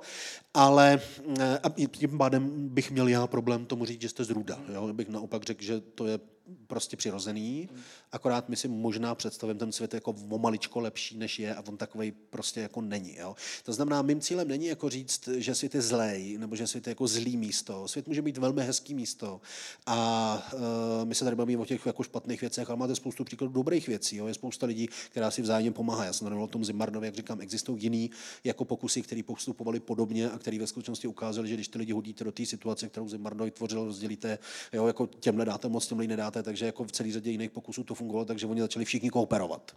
Jo? A snažili se naopak proti sobě jako bránit vlastně tomu tlaku, který zvenčí přicházel. To znamená, svět není ani dobrý, ani špatný. Najdete v něm jako to dobro i zlo. Eh, je na vás, co, kterou tu cestu jako si vyberete, ale to není jako, že si vyberete jednu cestu a po pak jdete. To je vlastně hledání každý den. Jo? Každý den znovu objevujete a znovu vytváříte to, co je to dobrý v té společnosti. To je vysloveně ve skutečnosti sociologický termín, který jsem použil. Jo? Ale najednou to tak nezní. Jo? To znamená, znovu vytváříte vlastně to, jaký ten svět jako je pro vás i pro ty ostatní. Jo? Já si myslím, pardon, v tomhle tom, že, že taková ta poučka, eh, a to je jedno, jestli půjdete na východ, na západ, jo? jako všechny ty civilizace, nakonec vytvořily vlastně přístupy, které jsou podobné, a které říkají, že prostě jako tak, jak se chováte k lidem, se oni budou chovat k vám jako zpátky. Jo? Jak na vás budou lidi vzpomínat? Jo? Jako na hodnýho, na toho, který pomáhal, jo? nebo jako na hajzla, který mu ubližoval. Jo. A to je zase s odstupem, ale v tom každodenním životě, jak tomu vlastně rozeznat. Máte třeba teď, tenhle kolik je, 22, 10, kyně přítomnost. Máte pocit, že teď děláte něco dobrého pro tuhle společnost? Uh, já věřím tomu, že ano, protože věřím tomu, že vstupuji do veřejného prostoru a jako přednáším nebo mluvím o věcech, uh, kterým já, kterýma já se zabývám. Mám čas a možnost, který mi ta společnost vlastně jako dala, uh-huh. jo? abych tyhle ty věci promýšlel, abych s nima pracoval, abych je viděl, abych je viděl v té praxi, abych je zkoumal. Jo? A teď vlastně se vracím k té společnosti, předstupuju před ní a říkám, helejte se, a to, co vy jako, čím jste mě pověřili, tak to já vám tady teď jako vracím a ukazuju vám, co se vlastně jako v té společnosti děje. Ale aktivně nad tím přemýšlíte? Jdete sem a aktivně nad tím přemýšlíte? Jestli sem půjdu, nebo jako jestli tady budu jestli mluvit? Tohle, tohle jsem já, dobrý Honza, který tohle dělá. Aby... Já nevím, já, já vím, že když tohle to budu říkat a ty věci, které jsem říkal, tak je nepochybně celá řada lidí, jako, kteří to slyší a kteří už jsou teďka naštvaný. Takže ty určitě nemají pocit, jako, že já jsem ten dobrý Honza. já se bavím o vás, o vašem jako vnitřním smyslu a motivaci a tom, jestli vy pro sebe to aktivně říkáte. Jakože tohle je dobrý? Ne, já si myslím, že takhle to má být. Já si myslím, že dělám to, co mám dělat. No tak to si myslí asi lidi, kteří dělají zlé věci, ne? Úplně stejně. To si myslel pan Rulovec úplně stejně. No tak to jste jednak neuklidnil ani jeho a teď ani mě. Myslím, že pan vás na zase nepřišel uklidnit, to vypadá. Jo, přesně tak, přesně tak. Jako ne, není, ne, mým cílem, nebo aka, jako to, co mají akademici dělat, není uklidňování, není to, my mám, ne, my nám všem to není, jako my nejsme vyčleněni z toho, z té společnosti. My nemáme dávat eh, jako ty, ty, ty kapky proti bolesti, že jo? My máme říkat, ten problém je tady a jako tohle se dá vyřešit takhle a tohle se dá vyřešit takhle a tohle je problém a tohle je problém. Jo. A my potom máme vyhledávat jiný lidi, typu psychologové, psychiatři a tak dále. Třeba, třeba. Eh, máte nějaký dotaz někdo? Je tady někdo? Vítek se nabídl, že by jako Michal Julková přišel až před váš jako za váma doběhnu. Je, vidím ruku. Dobrý den, já bych se chtěla zeptat, jestli zlo nebo zlé činy či zlí lidé, jestli se to dá nějak objektivně porovnávat, jestli existují parametry, které dokáží zlo porovnat, nebo jestli to je něco, co se prostě dá porovnávat jenom subjektivně. Děkuji. Uh, jo, uh, že já jsem vůbec říkal, že jsem půjdu. jak, jak jste se ptali, jak o tom přemýšlím, tak teď, teď o tom přemýšlím. Jasně. Uh, ne, děkuji. Ta otázka je samozřejmě naprosto, naprosto na místě. Já akorát nejsem asi ten správný člověk, jako na ní, abych na ní odpověděl, jo? protože tohle je opravdu už otázka, která je hodně vlastně filozofická, protože, jak jste viděli, já jsem se snažil tady mluvit o tom, že vlastně ten termín zlo jako takový používat úplně jako nechci, protože velmi často zjistíte přesně, že jako věc, která vám přijde připadá jako velmi jednoznačně zlá, vznikla v nějakým jako konkrétním kontextu, kdy pro toho člověka třeba jako vlastně takhle úplně jako zlá nebyla. Jo? Nemohl si vybrat, eh, nebo prostě jenom chtěl jako přežít. Eh, nicméně jako i na té metafyzické úrovni já si myslím, eh, že to zlo Můžete k tomu přistoupit jednoduše a říct, že prostě když jednou překročíte tu hranici, tak už je jedno, jestli ji překročíte o kousek anebo hodně a prostě vždycky to bude zlo a jakýkoliv zlo je prostě špatný a odsouzení od ní, to je na určitý úrovni určitě pravda.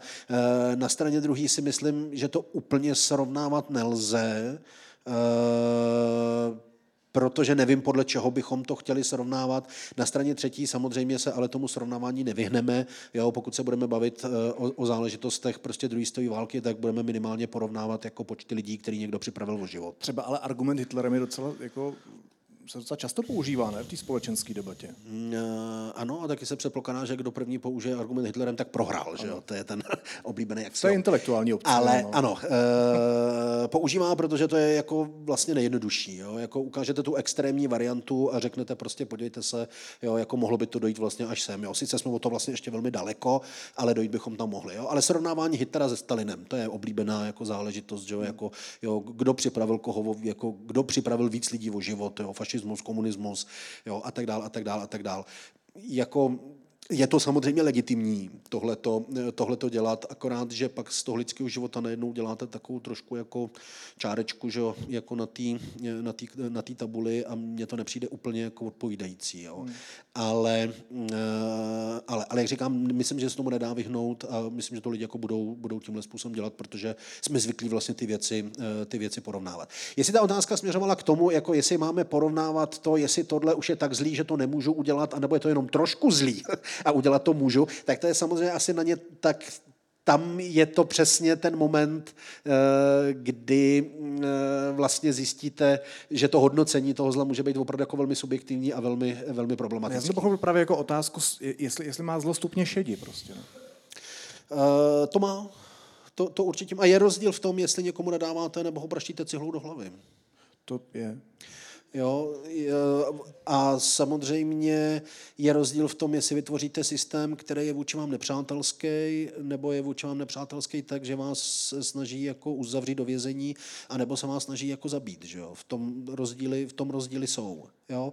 Eh, Můžete říct, že všechny tři jsou právě jako, jako jsou zlí, hmm. jo? Ale bude tam evidentně nějaký A jako tak zase vy nevidíte dopady, že jo? Vy jste na začátku říkal a upozorňoval jste na to, že slovo má ohromnou váhu a může měnit Určitě. věci a může být extrémně zlý, ale tak když někdo napíše komentář na Facebook, tak na jednu stranu si můžete říct, že to je jenom komentář, který napsal na počítači. A na druhou stranu to přece může mít ohro- ohromný jako dopad. Může záležet na tom, kdo to napsal, jaký dosah to má, eh, jak moc je to vnímaný, jak moc to vnímaný Jestli není. to replikuje a tak dále. Jo, eh, je rozdíl v tom, jestli to řekne prezident republiky, anebo to řekne někdo v uzavřené skupině, odkud se to nedostane ven. Hmm. Jo, tohle, jako, ty věci nejsou jako úplně neměřit, jako, nebo neměřitelný, ne, nejsou úplně stejný, jo, ale to, na co my narážíme, jo, a to je oblíbený problém prostě jako ve sporu vlastně mezi jako sociálními, humanitními vědami a nebo vědama technickými, že ty věci, které my jako zkoumáme, se velmi často samozřejmě jako špatně měřejí ve smyslu, jako že byste mohli říct, tohle to je 60 gramů zla. Jo, to, bylo by to super, ale nejde to takhle. Na gramy. Ještě, máte ještě někdo nějaký dotaz? Děkuji. Mě by zajímalo, jestli vás napadají nějaké věci, které by z podstaty mohly splňovat tu definici nějakého zla nebo něčeho, co můžeme označit jako špatný, který už jsou součástí toho statusu quo, který teď máme, protože mě napadají takové situace, jako třeba, když bylo ještě legální otroctví, nebo přesně jako ten holokaust, tak lidi, kteří vlastně s tím nic neudělali v tu chvíli, tak to nemusí znamenat, že byli zlí, že prostě jako Němci v Německu za druhé světové války s tím jako neprotestovali proti tomu, že odváželi Židy do koncentráku, tak to neznamená, že ty lidi nutně byli jako monstra, který, který musíme za to odsoudit, jo? ale prostě jenom s tím nic neudělali, protože k tomu měli nějaké své důvody, tak jestli na vás napadá nějaký jako situace, který, ve který žijeme dneska, který vlastně nevšímáme si toho, že to je to zlo, ale jenom proto, že jsme na to vlastně zvyklí, typu třeba je nějaká klimatická změna a vlastně s tím nic neděláme a potom lidi v příštích generacích kvůli nám budou umírat a oni budou, ale jako oni s tím nic neudělali, oni byli totální monstra, protože oni věděli, že se tohle stane, ale nic s tím neudělali. Tak mě by zajímalo, jestli jako vám to přijde jako něco, co bychom měli řešit a přemýšlet nad tím, které věci, které už jako by default děláme, vlastně jsou zlí, jenom si to vlastně neuvědomujeme, protože to dělá ta většina lidí. Úžasný dotaz, děkujeme. Jo, děkuju. Eh, Já si myslím, že jsme o tom tady trošku mluvili. Z mýho pohledu je to opravdu ta dehumanizace. Jo? Ten přístup, který prostě řekne, že nějaká skupina lidí eh, je prostě špatná unblock a eh, z nějakého důvodu, který v ten moment vypadá jako legitimně jo, nebo racionálně. Pře- Přečtěte si debaty, který, jak říkám, bavili se tady o debatách jako o Rusku, když budu chtít, vždycky jako zdůraznuju, že ty politologové mají tu výhodu, že to je ta, jako jedno z těch nejvíc nenáviděných zaměstnání, takže pak můžete říkat, co si myslíte, protože víc už vás to lidi stejně jako nenávidět nebudou.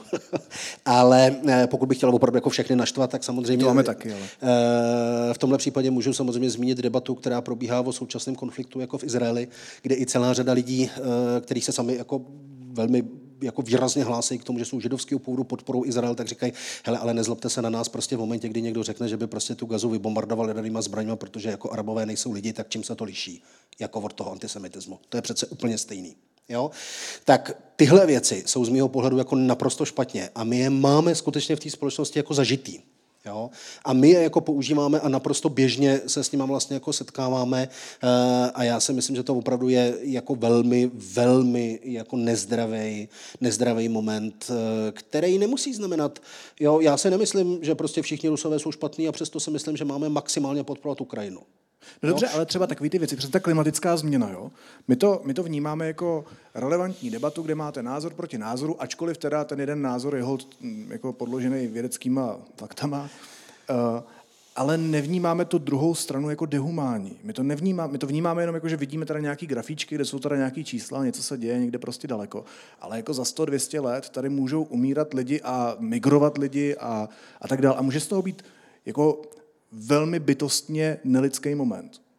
To určitě může a já si myslím, že je jako velmi dobrý o těch věcech přesně takhle uvažovat. No a je to jako, zlý, anebo kde, je tohle, kde, je tohle ten je, základ toho zla, uh, ačkoliv to třeba neuvědomujeme? Uh, tady se ale teď bavíme teda o jedné věci, která je samozřejmě základem zla, ale v té úplně nejširší jako tý, a to je lhostejnost. Hmm. Jo? Lhostejnost může být velmi dobře základem, protože necháte to zlo rozrůst. Jo? Od jakýhokoliv, o jakýmkoliv zlu se budeme, budeme bavit. Jo? E, tam je vlastně ten moc hezký moment, jak ta paní jako vytrhává ten plevel. Že jo? To je jako přesně takovýhle moment. Tam to jako signalizuje vlastně, nebo tam si to můžete spojit eh, s tou představou jako nacistickou, že jo? O, tom, o, tý, o tom čištění ty rasy a tak dále, a tak dále, a tak dále. Ale samozřejmě i jako e, zase zpátky k tomu, o čem se tady bavíme, e, i ty malé věci, které jsou problematické, stojí za to, jako podle mého názoru na ně upozornit přesně proto, že ta lhostejnost tomuhle tomu brání a v nějaké fázi se to rozroste a už to jako nevytrhnete. Jo? Už tam ten problém je tak hluboký, že se s ním, že se s ním hnout eh, jako nedá. A jsme zpátky u toho, co jsem říkal, že součástí té demokracie z mého pohledu by mělo být celé jednoznačně to aktivní občanství. Jo? Uh, druhá věc je pak samozřejmě, a to už je zase na úplně jinou debatu, uh, to je vůbec jako současná podoba debaty, ať už o klimazmě nebo o čemkoliv jiným, což je ale dobrý, aby tady zaznělo, protože je to samozřejmě součástí dehumanizace. A zase teda naštvu všechny, protože když si budete, nebo když si čtu debaty, které probíhají na sociálních sítích, tak v těch posledních letech mi přijde, že velmi často už to vlastně debaty nejsou. Jo? Je to vlastně jenom snaha a je úplně jedno, z jaký strany to je. Jo? Úplně stejně to vidím prostě na té mý straně, jako na tý, jako soutěž volejky, ne? Na těch pro, pro eh, jako proti, proti lhlejch. Eh, jasně, je to soutěž volejky, ale eh, to nemyslím. Já myslím to, že ta debata se vlastně nevede o to, jako proč ty druhý nemají pravdu, ale že my přece všichni víme, že ty druhý pravdu nemají, protože to vůbec nejsou lidi. Jo? Ta druhá strana je přesně absolutně zlá. Jo? A teď je úplně jedno, jestli řeknete, že ta druhá strana je absolutně zlá, protože to jsou komunisti nebo protože to jsou fašisti. Jo?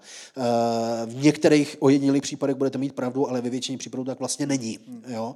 Ale tím, že tohle e, exist, a to je vlastně jako jádro fenoménu, kterýmu říkáme kulturní války. My kulturní války vnímáme jako střed o kulturní hodnoty nebo symboly, ale ve skutečnosti jádrem toho, té kulturní války je hluboká snaha proměnit jako politickou debatu tak, aby neprobíhala o konkrétních věcech, na kterých se můžeme domluvit. Jo? Eh, budeme valorizovat důchody nebo nebudeme, budeme je valorizovat o tolik nebo o tolik. Eh, jo? To je technická debata. Na konci takovéhle debaty jo? prostě řeknete, náš názor je takový, nepodařilo se ho úplně prosadit, protistrana měla ten názor, taky jsme ho neprosadili, došlo k nějakému kompromisu, ze který možná nikdo není úplně spokojený, ale zároveň nikdo není úplně nespokojený. Jo? Podáte si ruce a jdete od toho k dalšímu Já jsem dlouho neviděl takovýhle. Ano, protože takhle ty debaty dneska, oni samozřejmě probíhají, ale nikdo si jich nevšímá, že nejsou pro nás zajímavý. Místo toho jsme udělali debatu, ve které řeknete, uh, valorizace důchodů, kterou prosazuje prostě ta druhá strana, je ve skutečnosti jenom naprostým jako jasným důkazem toho, že ta strana je prostě absolutně nelidská a snaží se zničit naší společnost. Hmm. V tomhle momentě nemůžete dojít k žádnému kompromisu a nemůžete si na konci podat tu ruku. Jo? To znamená, cílem těch kulturních válek, nebo toho, čemu říkáme kulturní války, je proměnit ty debaty tak, abyste z každé debaty udělali hodnotový střed mezi dobrem a zlem, kdy vy samozřejmě stojíte na té dobré straně a ta protistrana představuje to zlo. Naposledy Pokud... Istanbulská omluva. Jasně, jsme se úplně vůbec přesně, nebavili úplně o přesně. žen, ale... Tak, jo. Ale to je jedno, můžete, fakt vytáhnete jako jakoukoliv větší jako debatu, která se tady jako objevuje. Já jsem teď vytáhl opravdu ty, ty valorizace, mm, ve kterých se to objeví úplně stejně, když máte pocit, že to je vlastně velmi jako technická záležitost, jasně, no. která jako takhle nelze přem, a, a lze. Jo.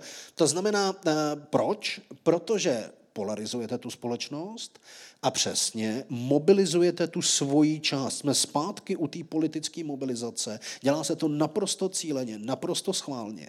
Jo? Uh, ale samozřejmě to vede k tomu, že prostě vy se jenom v těchto těch debatách znovu a znovu utvrzujete v tom, že ta protistrana prostě nejsou lidi. Hmm. Jo? Hmm. A opět říkám, je úplně, na tohle to je fakt jako skvělý Twitter, jo? kde tohle to teď jako zuří, že jo, posledních jako několik let. A e, mě tohle to třeba jako mrzí a vlastně vždycky, já dneska, než jsem sem šel, tak jsem přemýšlel o tom, že jsem, nevím, neměl jsem žádný důvod, ale přes Vánoce jsem si nasadil nějaký jako detox e, a e, prostě teď jsem na Twitter se vrát, jako nevrátil, ale prostě šel jsem se tam podívat včera, dneska. A dneska jen co jsem se to projel, tak na mě vyskočily dvě debaty z mého pohledu jako absolutně dementní. Jo? Mhm. Přesně tohohle toho druhu, který prostě jako vlastně jejím cílem vůbec není jako debatovat, to vůbec ne, ale vlastně v obou případech ani vys- jako přinést nějakou jako pravdu, jo? nebo jako říct, já si myslím, že to je takhle, tak, oni se tak tvářejí, ale není to tak, e, protože když jenom trochu nad tím problémem budete uvažovat, tak v obou případech řeknete, ale je prostě evidentní, že to, není, jako, že to tak není, to opravdu jako nelze tímhle způsobem jako popsat. A já jsem vlastně jako doteď, furt ještě jako mi vzadu v hlavě, jako kromě toho, co tady řeším, jako běží, jestli tam mám jako i na to reagovat, a vlastně tam jako začít psát a vysvětlovat, proč to tak není. A jestli se opravdu chci znova potopit do té žumpy prostě všech těch hmm. jako příšerných debat, které tam okolo toho běhají, a nebo jestli to dělat nemám a prostě radši si jako budu držet Takhle jsem přesně, jako... ale taky zmizel já z toho Twitteru, já jsem si smazal tu aplikaci z mobilu a už tam lezu jednou, maximálně dvakrát za den. Jasně. Jak- jak- rozumíte, tam napíšu, že venku svítí sluníčko a do hodiny tam, že jsem debil, takže...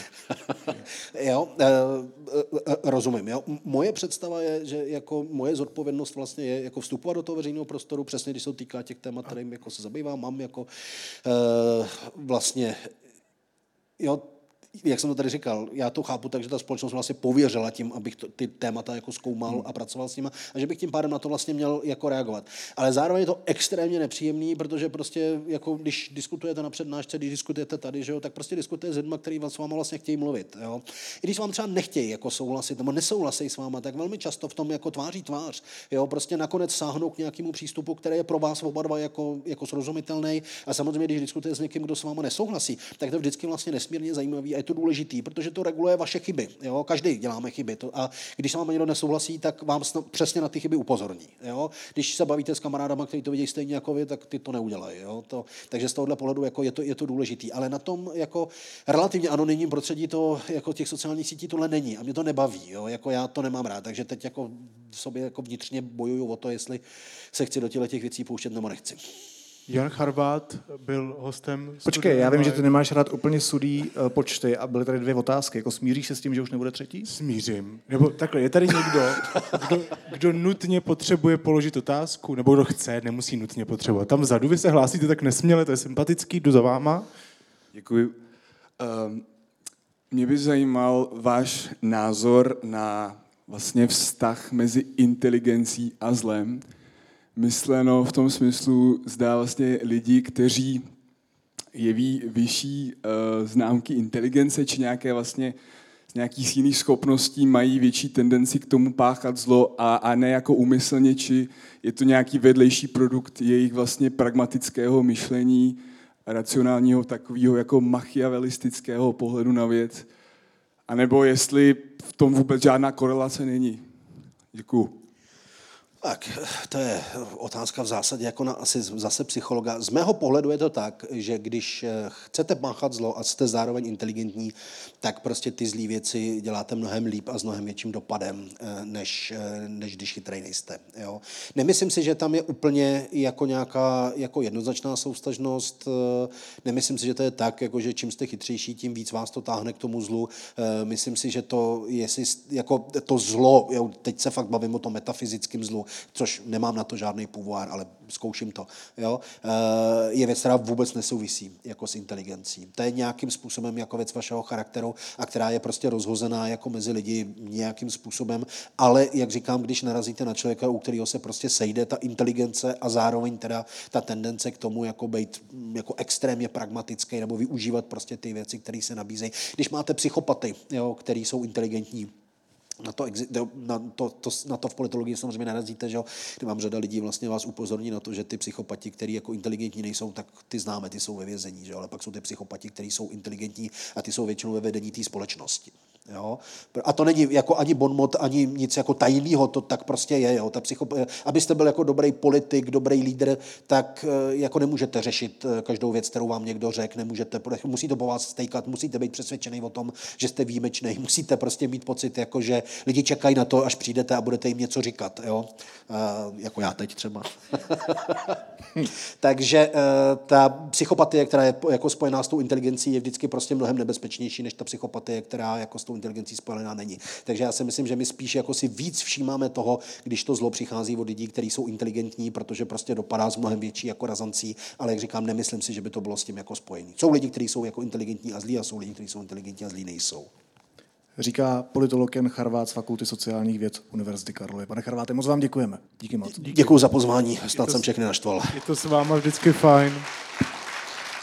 Moc, Moc děkujeme vám všem, že jste přišli a poslouchali nás. Moc děkujeme Aerofilms, že jsme se mohli podívat na skvělý, silný film a pak si povídat. Uh, děkujeme kinu Přítomnost, že jsme tady mohli být a dělat tady studio N Live a naslyšenou zítra. Naslyšenou zítra, přesně tak. Díky.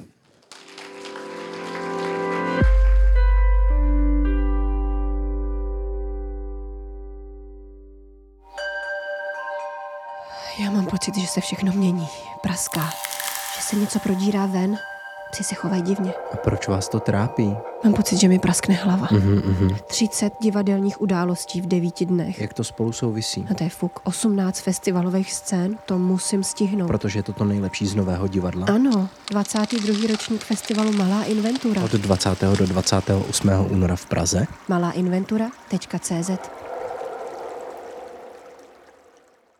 Pokud máte Studio N rádi a věříte v nezávislou žurnalistiku, budeme rádi, když budete epizodu sdílet na sociálních sítích, řeknete o nás vašim blízkým a kamarádům, anebo nás třeba ohodnotíte v podcastových aplikacích.